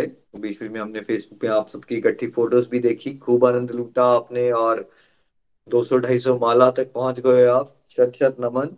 बहुत ही वंडरफुल आपने बताया आपकी बेटे के अभी हृदय ट्रांसफॉर्म हो रहा है भगवत कृपा से। वी आर वेरी हैप्पी ऐसे ही आप चलते रहिए। Thank you so much Hari बोल। चलिए हम चलते हैं बैंगलोर संतोष जी के पास। संतोष जी। जय श्री कृष्ण एवरीवन मैं संतोष पटियाल बेंगलोर से। आ, सबसे पहले तो व्यासपीठ की जय श्रीमद भगवत गीता की जय। प्रीति जी का शत शत नमन प्रीति जी को जो इतनी प्यारे ब्यूटीफुली स्टोरीज हमें बताती हैं और हम उन स्टोरीज को सुनते हैं तो आत्म तृप्त होते हैं। ये लगता है कि जो हमारी जो प्यास किसी जन कितने जन्मों की जो प्यास थी ना उसको हम अपने प्यास को बुझाने की कोशिश कर रहे हैं। बहुत ही प्यारा सत्संग अगर मैं कहूँ तो श्रीमद भगवद गीता की लीलाओं के बारे में तो मैं बोल ही नहीं पा, पाऊँगी कुछ क्योंकि मेरे को कुछ नॉलेज ही नहीं है। बस सिंपली सिंपलिसिटी से मैं यही कह सकती हूँ कि आपने जो सत्संग में हमें बताया कि हमें नाम की कमाई करनी है जितना हो सके हम नाम की कमाई करें। अपने नाम की महिमा आप महिमा को आपने बताया कि जितना हो सके हम अपने कोशिश करें कि हम अपने स्वास्थ्य के साथ जोड़ने की कोशिश करें हर कर्म में जो भी हम कर्म कर रहे हैं बस भगवान जी को याद करते जाए। फिर आपने कंठी माला के बारे में भी बताया कि कंठी माला का कितना महत्व है। इस कंठी माला से हम विष्णु दूत हमें लेके जाएँगे। हम भगवान जी के स्पेशल बच्चे बन जाएँगे अगर कंठी माला पहनेंगे तो। आ, इसके बारे में तो हमें ज़्यादा नॉलेज भी नहीं है और मैं पर्सनली चाहूँगी कि प्रीति जी आप हमें ना कंठी माला के नियम कि हम आ, कैसे पहने और किन चीज़ों का हमने ध्यान रखना है ये इसके लिए आप इसके ऊपर एक बार सत्संग रखेंगे तो हम भी आ, इसके लिए कंठी माला को पहनने के लिए कोशिश भगवान जी से प्रेयर करेंगे। और देखिए आपने हमें जब सब जब से हमने भगवत गीता पढ़ रहे हैं आप हमें यही कह रहे हो कि नाम की कमाई करो नाम की कमाई करो। और एक मन में विचार भी आता है। जब हमने भगवत गीता पढ़ी तो उसमें एक इंस्टेंट पता चला कि भगवान जी के पास हम इंस्टेंट जा सकते हैं। इंस्टेंट वे है भगवान जी के पास जाने का। तो वो आ, जब मैंने ये श्लोक पढ़ा था ना तो मेरे को आ, अंदर से ये फीलिंग हुई थी कि भगवान जी ने देखो हमें बता बता दिया है पर हम उस पर अभी हमें चलना है। अगर हम प्रैक्टिस करते रहे पूरा भगवान जी का नाम जाप करते रहे तो हो सकता है अंतिम समय में भगवान जी का नाम याद हमें आ जाए। और मैं ये इसके साथ अपने डिवाइन एक्सपीरियंस ही जोड़ूँगी। अपने मेरे पापा जी ना मेरे पापा जी की जब डेथ हुई। तो उन, उनका ना एक गणेश भगवान जी के ऊपर विश्वास था बहुत ज़्यादा। वो बड़े ज़्यादा एक्सपीरियंस हमें बताते थे कि मैं भगवान जी का नाम लेता था और वही वही जो मुसीबत आते आते कई बार टल जाती थी। उनका ना दृढ़ विश्वास था उनके ऊपर। और जब वो गए मेरे पिता, डैडी तो उन्होंने जाते टाइम ना बस गणेश भगवान जी का ही नाम ले रहे थे। गणेश भगवान जी का ही नाम ले रहे थे। तो मतलब जैसे उन्होंने ना अपनी अपनी मतलब भगवान जी के पास जाने का उन्होंने खुद इंतज़ाम कर लिया था। ये मैं कह सकती हूँ। अब मेरे को लगता है कि उनको मुक्ति मिल चुकी थी। मिल चुकी है कि जो जाते टाइम भगवान जी के साथ कनेक्टेड थे। ऐसे ही मेरी बुआ जी की डेथ हुई तो उन्होंने अंतिम सांस में हरि राम राम का नाम लेके वो गई। तो अभी वो एक चीज़ों को पता चलता है कि ये हुआ कैसे? अगर मैं कहूँ तो उनके जीवन में प्रैक्टिस था। उन्होंने पूरा जीवन नाम भगवान जी का याद करते रहे। और अंतिम समय भी वो भगवान जी ने वो सरकमस्टांसिस बना दी कि भगवान जी को याद करते हुए गए। हमें भी बस भगवान जी का नाम लेना है। जैसे आपने बोला कि हमें कोशिश करनी है कि भगवान जी का नाम जितना हो सके हम करें। और अपने जीवन की, अपनी जो रिस्पॉन्सिबिलिटीज मिली है, हमें निभानी है, हमने ड्यूटी समझकर हम उनको करें। उनसे आसक्ति बना के रखें। अटैचमेंट कृष्णा कृष्णा जी को अपने जीवन में अटैच करें। हमने क्या किया हुआ है? हम जीवन में सब चीज़ें करते हैं। संसारिक चीज़ें तो हम सारी करते हैं, पर जो हमारा एक्चुअल काम है, उससे हम दूर थे, विमुख होके बैठे थे। बस हमने भगवान जी के साथ जुड़ना है। और ये मैं भी कहूँगी कि जैसे रेणु जी ने बताया कि प्रेयर का कितना महत्व है। कंठीमाला का कितना महत्व है? ये मैं भी कहूँगी कि मैं भगवान जी के आगे ना बस प्रेयर करती हूँ कि भगवान जी मेरे परिवार को ना अपने साथ लगा दो। और मैं ना जीवन में अब देख भी पा रही हूँ। अब कुछ दिन पहले मेरे हस्बैंड उनका एक प्रोजेक्ट था हसन में तो वो गए। बेटा और पापा दोनों गए। तो मैंने उनको टेलीकाउंटर दे दिया अपने हस्बैंड को। तो मैंने बोला कि आप ना जॉब करते रही हो ट्रेवलिंग में। और मैं खुश थी कि जब वो आए घर पे तो उन्होंने मेरे को दिखाया। उन्होंने बोला, देख टू थाउज़ेंड फाइव हंड्रेड हो गया इनफैक्ट मेरा बेटा कह रहा था मम्मा को आप फॉलो कर रहे हो पापा आपने नाम जाप स्टार्ट कर दिया ये क्या आपने हाथ में डाला हुआ है? तो आ, मेरे को बड़ा अच्छा लगा कि मेरे हस्बैंड इस चीज़ को समझ पाए और अभी एक दिन ही वॉक मॉर्निंग वॉक पे गए तो मेरे को खुद कहते हैं वो शिवा के भक्त है ओम नमो शिवाय जाप करते हैं। और मेरे को कहने लगे आके कहते कि संतोष आप मैंने ना ओम नमो भगवते वासुदेवाय का जाप करना है। मेरे मन में इतनी खुशी हुई, मैंने बोला कि कृष्ण, शिवाजी ने आपको ये रास्ता दिखाया कि आप ओम नमो भगवते वासुदेवाय का जाप कीजिए। ये एक दिव्य अनुभव भी मैंने महसूस किया है। तो ये कैसे हुआ? जब मैं इस सत्संग के साथ जुड़ी थी, मैंने अगर घर में एक बंदा जुड़ता है ना तो परिवार जुड़ने की संभावना बन जाती है। और इसके लिए मैं तहे दिल से शुक्रिया करूँगी गुलर एक्सप्रेस का। थैंक यू हरी हरी बोल। Thank you Santosh ji. देखिए क्या होता है ना, समझ नहीं भी आए। बट इतना तो समझ आ रहा है हमें कि आनंद आ रहा है। और दूसरा, हमें सबको पता चल रहा है कि हमें डिवोशन में सीरियस होना है। और हमारे जीवन में परिवर्तन भी आ रहे हैं। और आपके परिवर्तन से कोई ना कोई प्रभावित भी होता जा रहा है ना? तो ऐसे ही सब आगे चलते रहिए। Thank you so much Santosh ji. चलिए, अब चलते हैं ईशा जी के पास। चंबा, ईशा जी, हरी बोल। हरी हरी बोल, हरी हरी बोल। जय Shri Krishna everyone thank you so much Nikhil ji, इतना प्यारा प्लेटफॉर्म क्रिएट करने के लिए। कि हम जैसे बेवकूफ़ लोग घर बैठे बैठे भागवतम जैसा इतना महान ग्रंथ सुन पा रहे हैं। प्रीति जी, जैसे कि गागर में सागर जो है, वो भर के रखती हैं और जब वो उड़ेलती हैं तो मेरे जैसे डिवोटी के लिए उसको समेट पाना बहुत बहुत असंभव हो जाता है। तो जो कुछ भी थोड़ा बहुत मैं ग्रहण कर पाई, वो मैं आप सभी के साथ शेयर करूँगी। हम लोगों ने यमदूत और यमराज जी का कन्वर्सेशन सुना और समझा और सुना कि कैसे जो बारह महाजन है, वो कितनी प्यारी प्यारी भक्ति करते हैं। कितने ज़्यादा वो प्योर डिवोटी और कैसे उनको ज्ञान जो है वो भगवान के थ्रू डायरेक्टली मिला है और उनके जीवन के आचरण को हमें देख करके उसमें से बहुत कुछ सीखने की ज़रूरत है और अपनी लाइफ में इम्प्लीमेंट करने की ज़रूरत है। आज बेसिकली रियल हीरोज के बारे में हम लोगों ने सुना एक ही स्लॉट में, बारह बारह महाजन के बारे में। मतलब हर बार हम लोगों के मन में होता है कि यार इसके जैसे बनना है मतलब हाउसवाइफ बनना है तो वैसा बने कि हमारा मतलब इतना एक्सेल हम लोग कर पाए, या मान लो हम लोगों को पॉलिटिक्स में भी जाना है तो वो पर्टिकुलर नेता कितना ऊँचा है, या बहुत सारी फील्ड्स जो है वो नितिन जी ने बहुत ही प्यारे तरीके से डिस्क्राइब की। तो मुझे लगता है कि हम सभी भक्त बनना चाहते हैं और हम लोगों के ऊपर विशेष कृपा हुई है, जैसे कि प्रीति जी ने बताया कि हम लोगों को नाम जाप की महिमा के बारे में हमारे गुरु से हमेशा पता चल रहा है, उनसे हमें ज्ञान मिल रहा है। तो आज समझा कि किन को एस्पिरेशन बनाना है, किन की तरफ़ देखना है, किन के जीवन से सीखना है कि कैसे हमें बनना है। तो बहुत बहुत आनंद आया।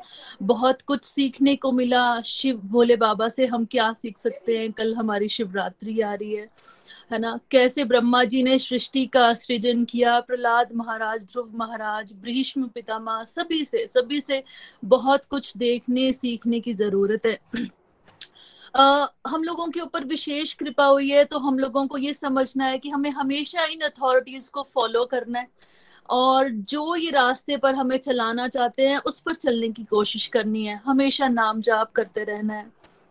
भगवत धर्म का हमने पालन करना है और बाय वन और अनदर वे हमें हमेशा कोशिश करनी है कि प्रभु के साथ जुड़े। जैसे कि ये महाजन कर रहे हैं, हर एक महाजन डिफरेंट वे से डिफरेंट लाइफ स्टाइल से डिफरेंट तरीके से कनेक्टेड uh, है प्रभु से। लेकिन एक बात उनमें कॉमन है कि वो हमेशा प्रभु से टच में रहते हैं अपने नाम जाप के थ्रू अपनी मन बुद्धि में हमेशा उन्होंने प्रभु को जो है वो बिठाया होता है। तो इस तरीके से हमें चलना है। कंठी माला की इम्पोर्टेंस एक बार फिर प्रीति जी से सुनी। और बिल्कुल मैंने तो धारण इसीलिए की थी कि लास्ट में यमदूत के दर्शन ना करने पड़े, क्योंकि मैं बहुत ज़्यादा डरती थी कि मरेंगे तो पता नहीं क्या होगा, कैसे होगा। बल्कि मैं छोटी थी तो मैं अपनी दादी से बोलती थी कि मैं मर जाऊँगी ना तो मेरे को कोने में रख छोड़ना, पर जलाना नहीं। पर भागवत गीता पढ़ी और जैसे जैसे लाइफ के एक्सपीरियंसेस हो रहे हैं, ज्ञान आपके थ्रू भागवत गीता से मिल रहा है तो समझ आ रहा है कि वो शरीर तो बेजान रह जाएगा, मरा हुआ। और जो उसके अंदर एक्चुअल में मैं हूँ, उसने कहीं और जाना है, एक नेक्स्ट जर्नी में। और उसकी नेक्स्ट जर्नी सुखद तभी होगी जब हम हमेशा प्रभु के नाम जाप के साथ कनेक्टेड रहेंगे। और साथ ही ये कि तुलसी माला की इम्पोर्टेंस की हाँ यमदूत नहीं आएँगे और नाम जाप की इम्पोर्टेंस की हाँ लास्ट में नाम जाप लेंगे तो प्रभु लेने आएँगे है ना? तो आ, लेकिन फिर लगता था कि हाँ ठीक है लास्ट में ले लेंगे लेकिन फिर भागवत गीता को पढ़ करके समझ आया। आप ही सभी ने हमें गाइड किया कि practice makes man perfect last में नहीं लिया जाएगा अगर अभी नहीं लेंगे तो हर वक्त नित्य निरंतर हमने नाम लेना है। नाम जाप के बहुत प्यारे प्यारे डिवाइन एक्सपीरियंसेस भी होते हैं। तो मैं बहुत बार सपनों में प्रेशराइज हो जाती हूँ। अभी अभी भी कभी कभी मतलब पहले तो बहुत ज़्यादा, बहुत बहुत ज़्यादा प्रेशराइज लेकिन फिर जैसे कि हम लोग सोते सोते भी मतलब आप ही की गाइडेंस के थ्रू नाम जाप करते रहते हैं, हरे कृष्णा महामंत्र तो जब सपने में इतना प्रेशर हो जाता है कि बोला भी नहीं जाता, हिला भी नहीं जाता तो वो नाम जाप अंदर शुरू हो जाता है। और जब वो शुरू होता है तो कब जैसे वो प्रेशर रिलीज़ हो जाता है, वो पता ही नहीं चलता। और ये बड़े ज़्यादा, बहुत ही प्यारे साक्षात दर्शन हो जाते हैं और फिर रियलाइज़ होता है कि नहीं कंटी हमेशा डाल के रखनी है। बल्कि मैं अब अपने हस्बैंड को बोलती हूँ कि नेक्स्ट कोई और ऑपरेशन हुआ ना मेरा, जैसे कि मेरी बॉडी जो है वो इतना ढीला ढाला हो चुकी है तो प्लीज़ डॉक्टर्स को बोलिएगा कि ये कंठी नहीं खोलनी है, बाकी जो मर्ज़ी करते रहो, क्योंकि हमेशा ऑपरेशन थिएटर में हर एक चीज़ जो है वो हाँ हम लोगों ने जो धारण की होती है वो निकाल देते हैं, लेकिन मैंने बहुत ज़्यादा वंडरफुल सिख कम्युनिटी में देखा है कि वो कभी भी जो उन्होंने धारण किया होता है कंगा और अपना जो कृपान वगैरह है, वो कभी भी उसको रिमूव नहीं करने देते हैं। तो उनसे मुझे बहुत ज़्यादा ये मोटिवेशन मिलती है कि बिल्कुल हमें भी उस तरीके से अड़िग रहना चाहिए, जहाँ तक पॉसिबल हो पाए। मतलब कभी कभी तो बिल्कुल कोई सिनेरियो ऐसा होता है कि मतलब हमें बिल्कुल रूल फॉलो करने पड़ते पर जहाँ तक हो सके, मुझे लगता है हमें भी अब ये कंठी माला कभी भी अपने आप से अलग नहीं करनी है। और बहुत ही प्यारा सत्संग आज का। यही कुछ एक लर्निंग्स थी जो मैं आप सभी के साथ शेयर करना चाहती थी। और एक लास्ट में छोटी सी मैं बात शेयर करूँगी बिल्कुल छोटी सी। मेरी नानी जी की डेथ हुई थी आज से चार साल पहले। तो आ, मैं वहाँ नहीं जा पाई थी पर मेरे फादर बिल्कुल डिस्क्राइब करते हैं कि उस वक्त मतलब सारे हमारे रिलेटिव वहाँ थे। तो सभी जो है वो ओम नमो भगवते वासुदेवाय सभी लगातार बोल रहे थे और मतलब लास्ट में एक मोमेंट ऐसा आया आ, मेरे फादर दूसरे कमरे में थे कि पूरा हॉल जो है वो गूंज गया सभी भगवान का नाम लिए जा रहे थे और इवन मेरी नानी जी लास्ट पॉइंट में भी बहुत दर्द में होने के बावजूद भी प्रभु का नाम ले रहे थे और मेरे फादर नहीं दिखने के बावजूद भी बस अपने हाथों को टच करते वहाँ पहुँच गए जहाँ पर मेरी नानी जी थे जैसे तैसे। और एकदम उनके प्राण छूट गए। और वैसे ही जो मेरी मासी जी उनको साक्षात दर्शन है क्योंकि हमारे आँगन में ही लक्ष्मी नारायण मंदिर है। उनको एकदम से परछाएँ दिखी, जैसे भगवान सामने आ गए हों। बड़े प्यारे से पीले वस्त्र धारण किए, बहुत प्यारा सा चमकदार मुकुट धारण किया और मुझे वो मतलब बात सुन करके भी ऐसा लगता है कि जैसे मैं वो चीज़ देख पा रही हूँ। तो बिल्कुल ये जो आप हमें भागवत कथाएँ सुनाते हैं, भागवत गीता की बातें सुनाते हैं, बिल्कुल हंड्रेड परसेंट वो सच है और बिल्कुल वो होती हैं। तो मैं चाहती हूँ कि अंत समय तक हमारे से ये नाम जाप ना छूटे और हमेशा हम इसी से जुड़ते रहे। आपकी कृपा, दृष्टि हम सभी पर बनी रहे। हरी हरी बोल। जय Shri Krishna. Thank you so much Isha ji आपको सुनने में हमेशा ही बड़ा आनंद आता है बड़े अच्छे एक्सपीरियंसेस है। आपका जोश आपका बढ़ता जा रहा है। ऐसे ही आप डिवोशन में आगे बढ़ते रहो। Thank you so much Hari बोल चलिए हम चलते हैं लास्ट रिव्यू की तरफ़। निधि जी हरी बोल हरी हरी बोल एवरीवन हरी हरी बोल मैं निधि वैद हिमाचल से बेसिकली अभी हैदराबाद में। प्रीति जी के चरणों में सबसे पहले नमन करती हूँ। नितिन जी को नमन निखिल जी को नमन। इतनी प्यारी प्यारी कथाएँ प्रीति जी हमें हमेशा सुनाते हैं। भागवतम की श्रीमद भागवतम की। इतना बड़ा ग्रंथ और हम तुच्छ से लोग अपनी इस तुच्छ से जीवन को जीते हुए कहा भागवतम की कथाएँ इस प्लेटफॉर्म के माध्यम से सुन पा रहे हैं? ये हमारा भग, हमारे ऊपर भगवान की स्पेशल कृपा ही कह सकती हूँ मैं। और आज की कथा हमने बारह महाजनों की सुनी।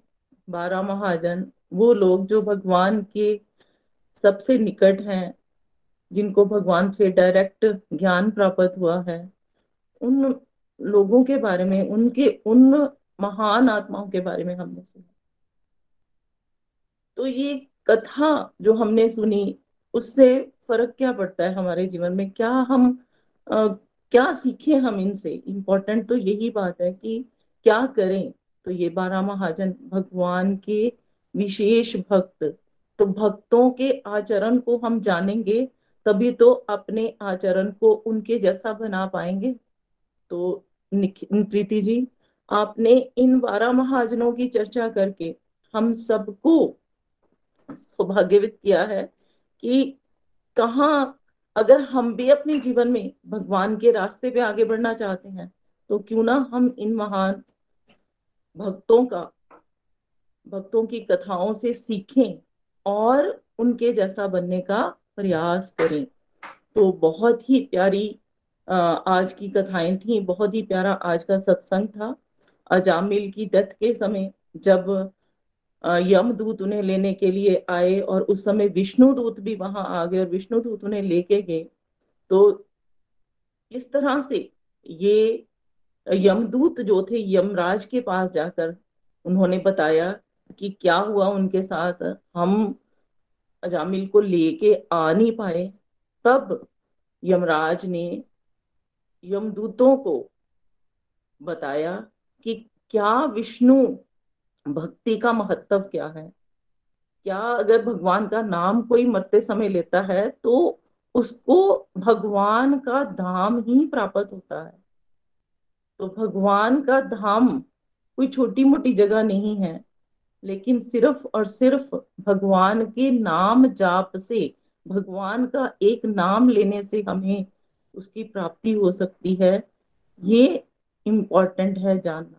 कि हमें भगवान का नाम लेते रहना है। अपनी बात करूँ तो रेणु जी ने जैसे कहा, हम लोग धाम यात्रा पे थे और रामेश्वरम में जब हम थे तो रामेश्वरम धाम में अंदर जाके मुझे भी नाम जाप करने का सौभाग्य मिला।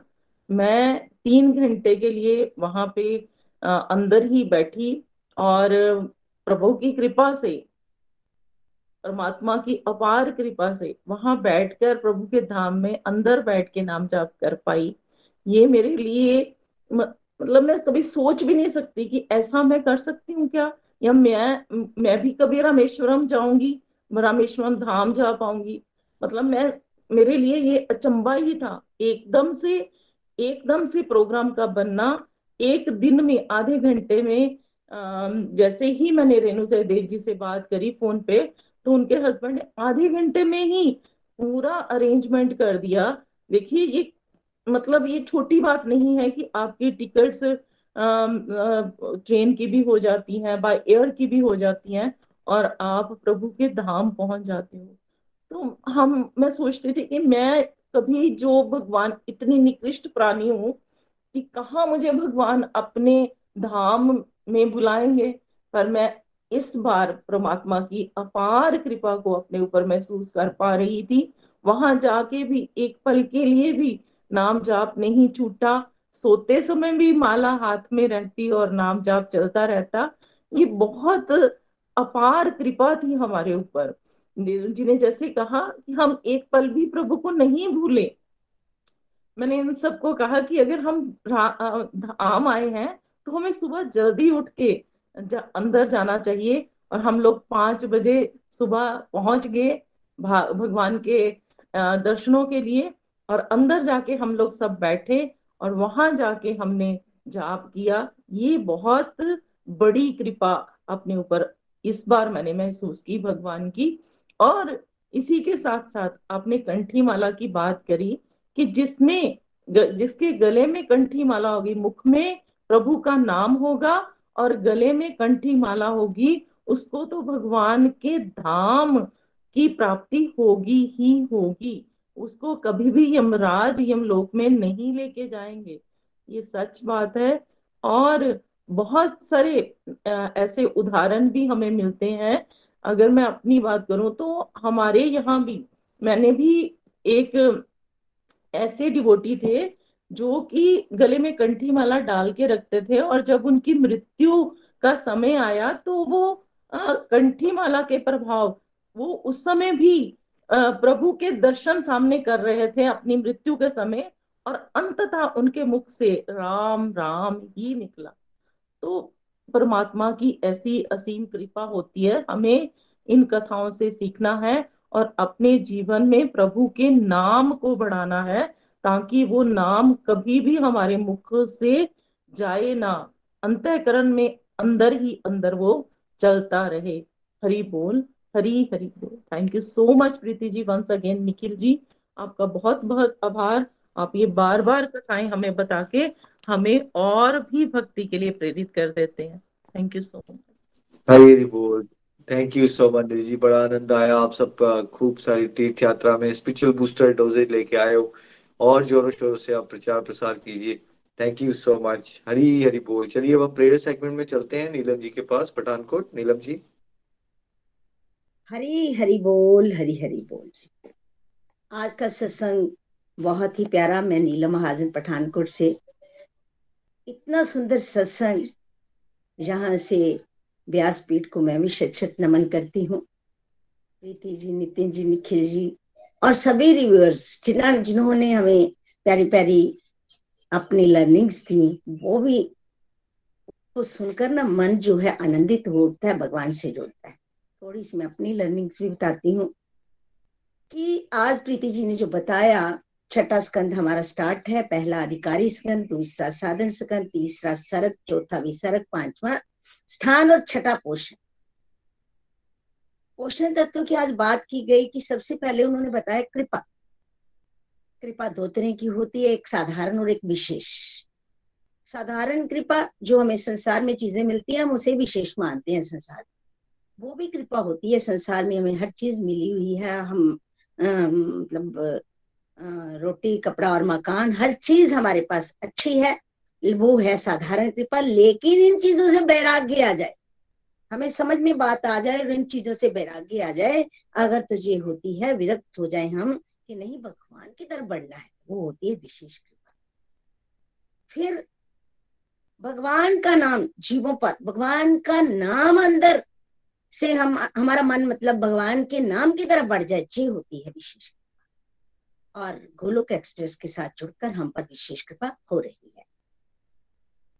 पिछले सत्संग में उन्होंने जामिल जी की कथा कही थी, अजामिल जो कि इतना भगवान का नाम नहीं लेते थे, पिछला कोई अच्छा संस्कार था कि एक बार उनके घर में ब्राह्मण आ गए, कोई संत आ गए तो मतलब उनके घर उन्होंने उनके खाने पीने का प्रबंध किया तो जाते समय वो आशीर्वाद देंगे और कह गए कि अपने बेटे का नाम नारायण रख लेना। अंतिम समय आया तो नारायण पुकारा जमराज आए लेने के लिए। तो नारायण नारायण पुकार रहे हैं, बेटे को पुकार रहे हैं। लेकिन नारायण दूत आ गए लेकिन आज जब नारायण के दूत आ गए और जम दूतों से कन्वर्सेशन हो रही है, बातचीत हो रही है तो उन्हें इतनी बात तो समझ में आ गई।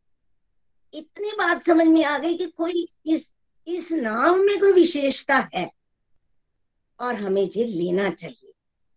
और उसके बाद उन्हें नहीं समझ में आ रही कि ये क्या कर रहे हैं, क्यों ऐसा कर रहे हैं, लेकिन इसके बाद उन्हें ये बात जब समझ में आ गई तो उन्होंने राम नाम लिया जब नारायण का नाम लिया और अपना उद्धार किया। लेकिन दूसरी तरफ़ जमदूत के जमदूत जमराज के जो दूत आए होते हैं, वो जमराज के पास जाते हैं और उन्हें कहते हैं कि ये क्या हमने तो आपको ही समझा था कि सब कुछ आप ही है।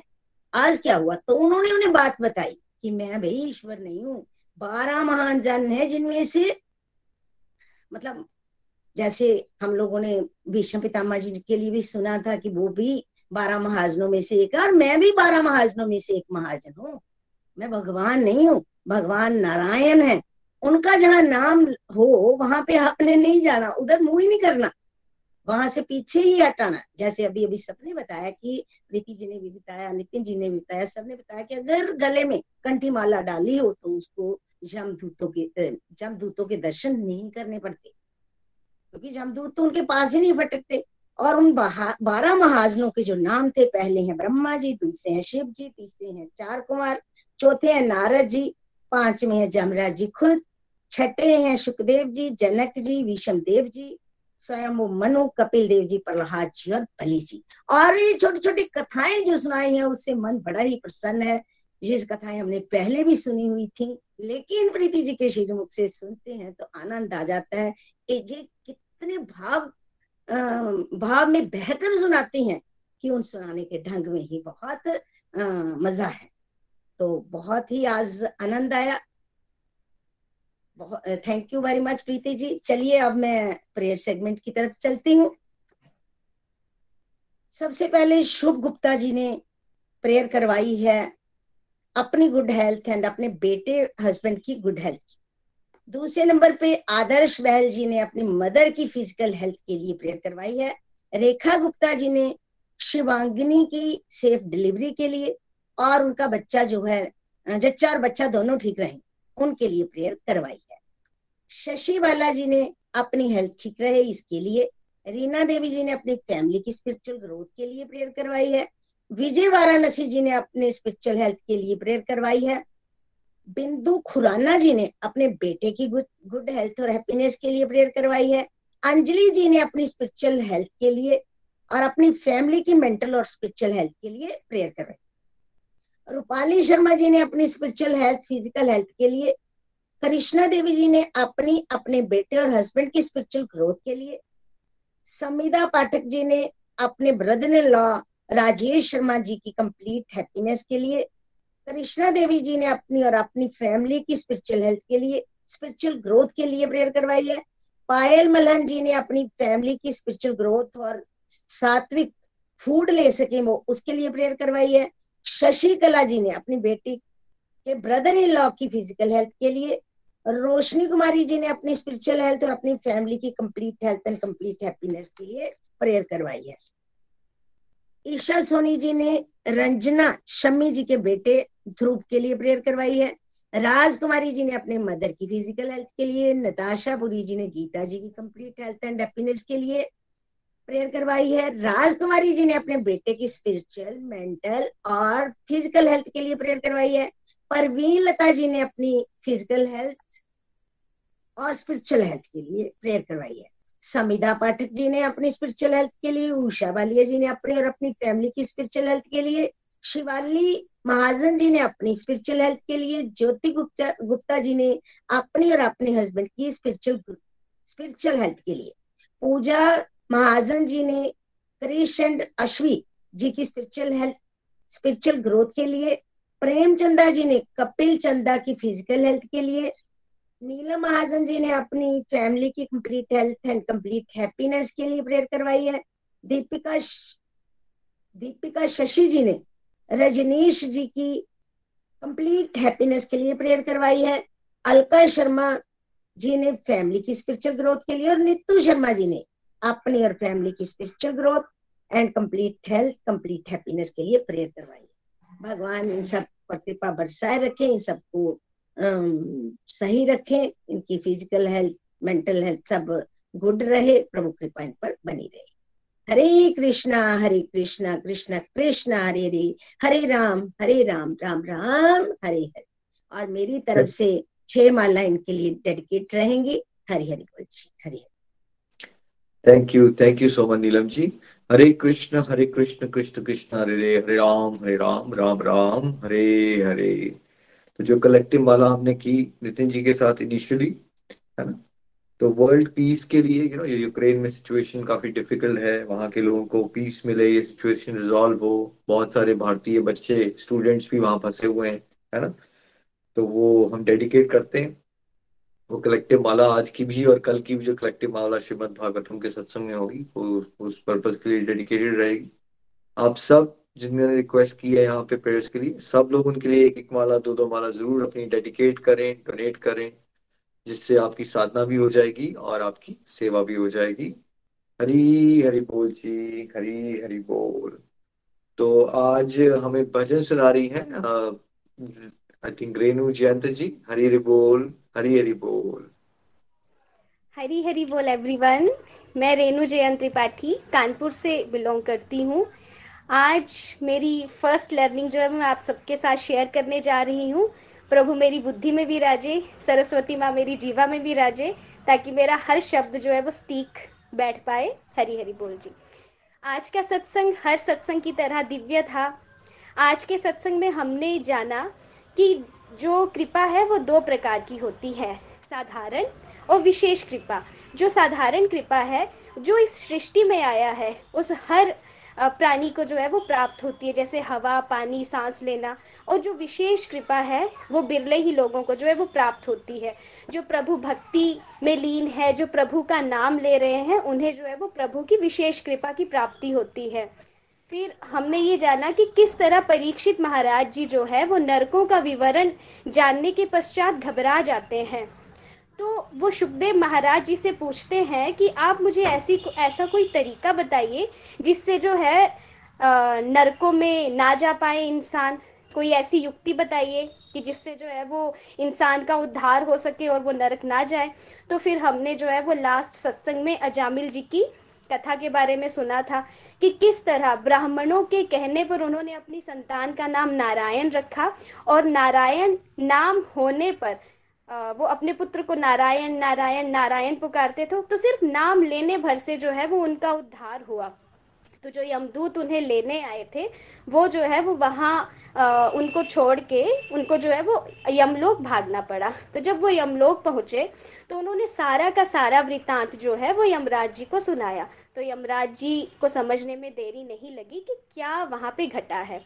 तो फिर हमने जाना कि यमराज जी जो है, वो अपने यमदूतों को बारह महाजनों के बारे में बता रहे हैं। तो ये बारह महाजन कौन है, इनके बारे में हमने जाना। तो ये है ब्रह्मा जी, नारद जी, चार कुमार, मनु, कपिल मुनि, प्रहलाद, बलि, शुकदेव, जनक जी, स्वयं धर्मराज और इनके अलावा भीष्म पितामा जी और स्वयं भू मनु भी जो है, बारह महाजनों की श्रेणी में आते हैं। तो यमराज जी ने अपने यमदूतों से कहा कि जिन पर इन बारह महाजनों की विशेष कृपा हो तो उनसे जो है वो दूर ही रहना। अब यमदूत परेशान कि अब हम पहचानेंगे कैसे कि कौन जो है बारह महाजनों की जो है वो कृपा दृष्टि को पा रहा है। तो फिर यमराज जी ने उनको बताया कि जिनके गले में कंठी माला हो, जो तुलसी माला को धारण किए हुए हो, वो बारह महाजनों की विशेष कृपा को प्राप्त होता है। तो मेन जो मेरी लर्निंग बनती है वो ये बनती है कि हमें हर समय, जब भी हमें टाइम मिले, हमें प्रभु का नाम लेना है। चाहे वो कोई भी हो, श्री हरि हो, नारायण हो, राम हो, कृष्णा हो, जो भी नाम लेना चाहे, वो हमें लेना है।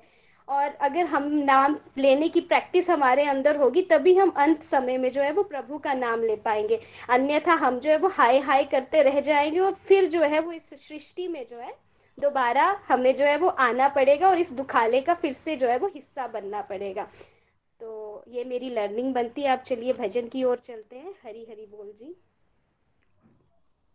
विनती सुनिए।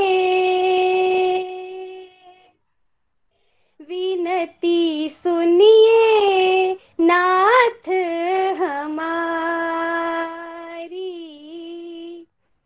विनती सुनिए नाथ हमारी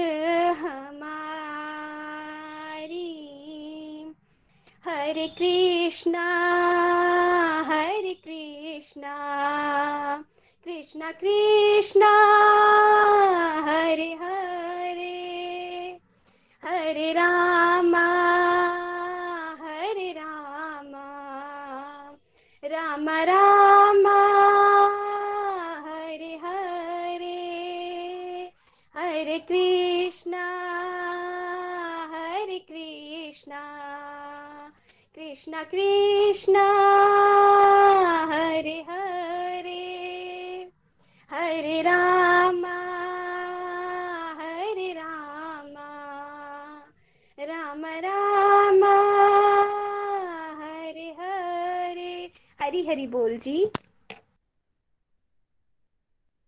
Thank you so much Renu ji बहुत प्यारा भजन आपने हमें सुनाया। थैंक यू सो मच आप सबकी लर्निंग भी बहुत प्यारी थी। तो एक अनाउंसमेंट मेरी ये रहेगी कि ये जो हमारा श्रीमद भागवतम का टाइमिंग्स है, ये तो सेम रह रहा है, लेकिन डिवोटीज कंफ्यूज ना हो। एक ही ग्रुप है। लेकिन जो सैटरडे संडे का सत्संग है, शाम वाला, आपने प्लीज़ फैमिली या फ्रेंड्स को अवेयर करवाइएगा। कई बार डिवोटीज मैसेज नहीं पढ़ते। वो 8 पीएम हो रहा है इस वीकेंड से, है ना? तो ये मंडे ट्यूसडे का ये 5 पीएम पे चलेगा अभी। लेकिन सैटरडे, संडे का सत्संग जो होलिस्टिक एजुकेशन वाला है लिंक यहीं आएँगे। ग्रुप का नाम बिकॉज़ वो at five P M at P M confusing हो जाएगा वहाँ पे चेंज करना। इसलिए मैं आपको अवेयर करवा रहा हूँ। प्लीज़ अपने साथ जुड़े हुए सब डिवोटीज को अवेयर करवाइएगा। Monday Tuesday Bhagavatam five P M चलेगा और सैटरडे, संडे के जो सत्संग है वो एट पी एम ऑनवर्ड्स होंगे। इसका लिंक सेवन फोर्टी फाइव पे आया करेगा। श्रीमद भागवतम की जय। आज के आनंद की जय हो। आप सबको पहले से ही एडवांस में शिवरात्रि की बहुत बहुत शुभकामनाएँ। भगवान शिव की भी हम सब पे कृपा बनी हुई है तभी उनकी कृपा से हमें हरी भक्ति मिल रही है और वैसी कृपा हम सब पे बरसाते रहे। श्रीमद भागवतम की जय। आज के आनंद की जय हो। गोलोक एक्सप्रेस से जुड़ने के लिए आप हमारे email address info at Golok express dot O R G द्वारा संपर्क कर सकते हैं, या हमारे व्हाट्सएप या Telegram number seven zero one eight zero two six eight two one से भी जुड़ सकते हैं। आप हमसे फेसबुक पेज और यूट्यूब चैनल के माध्यम से भी जुड़ सकते हैं। हरी हरी बोल।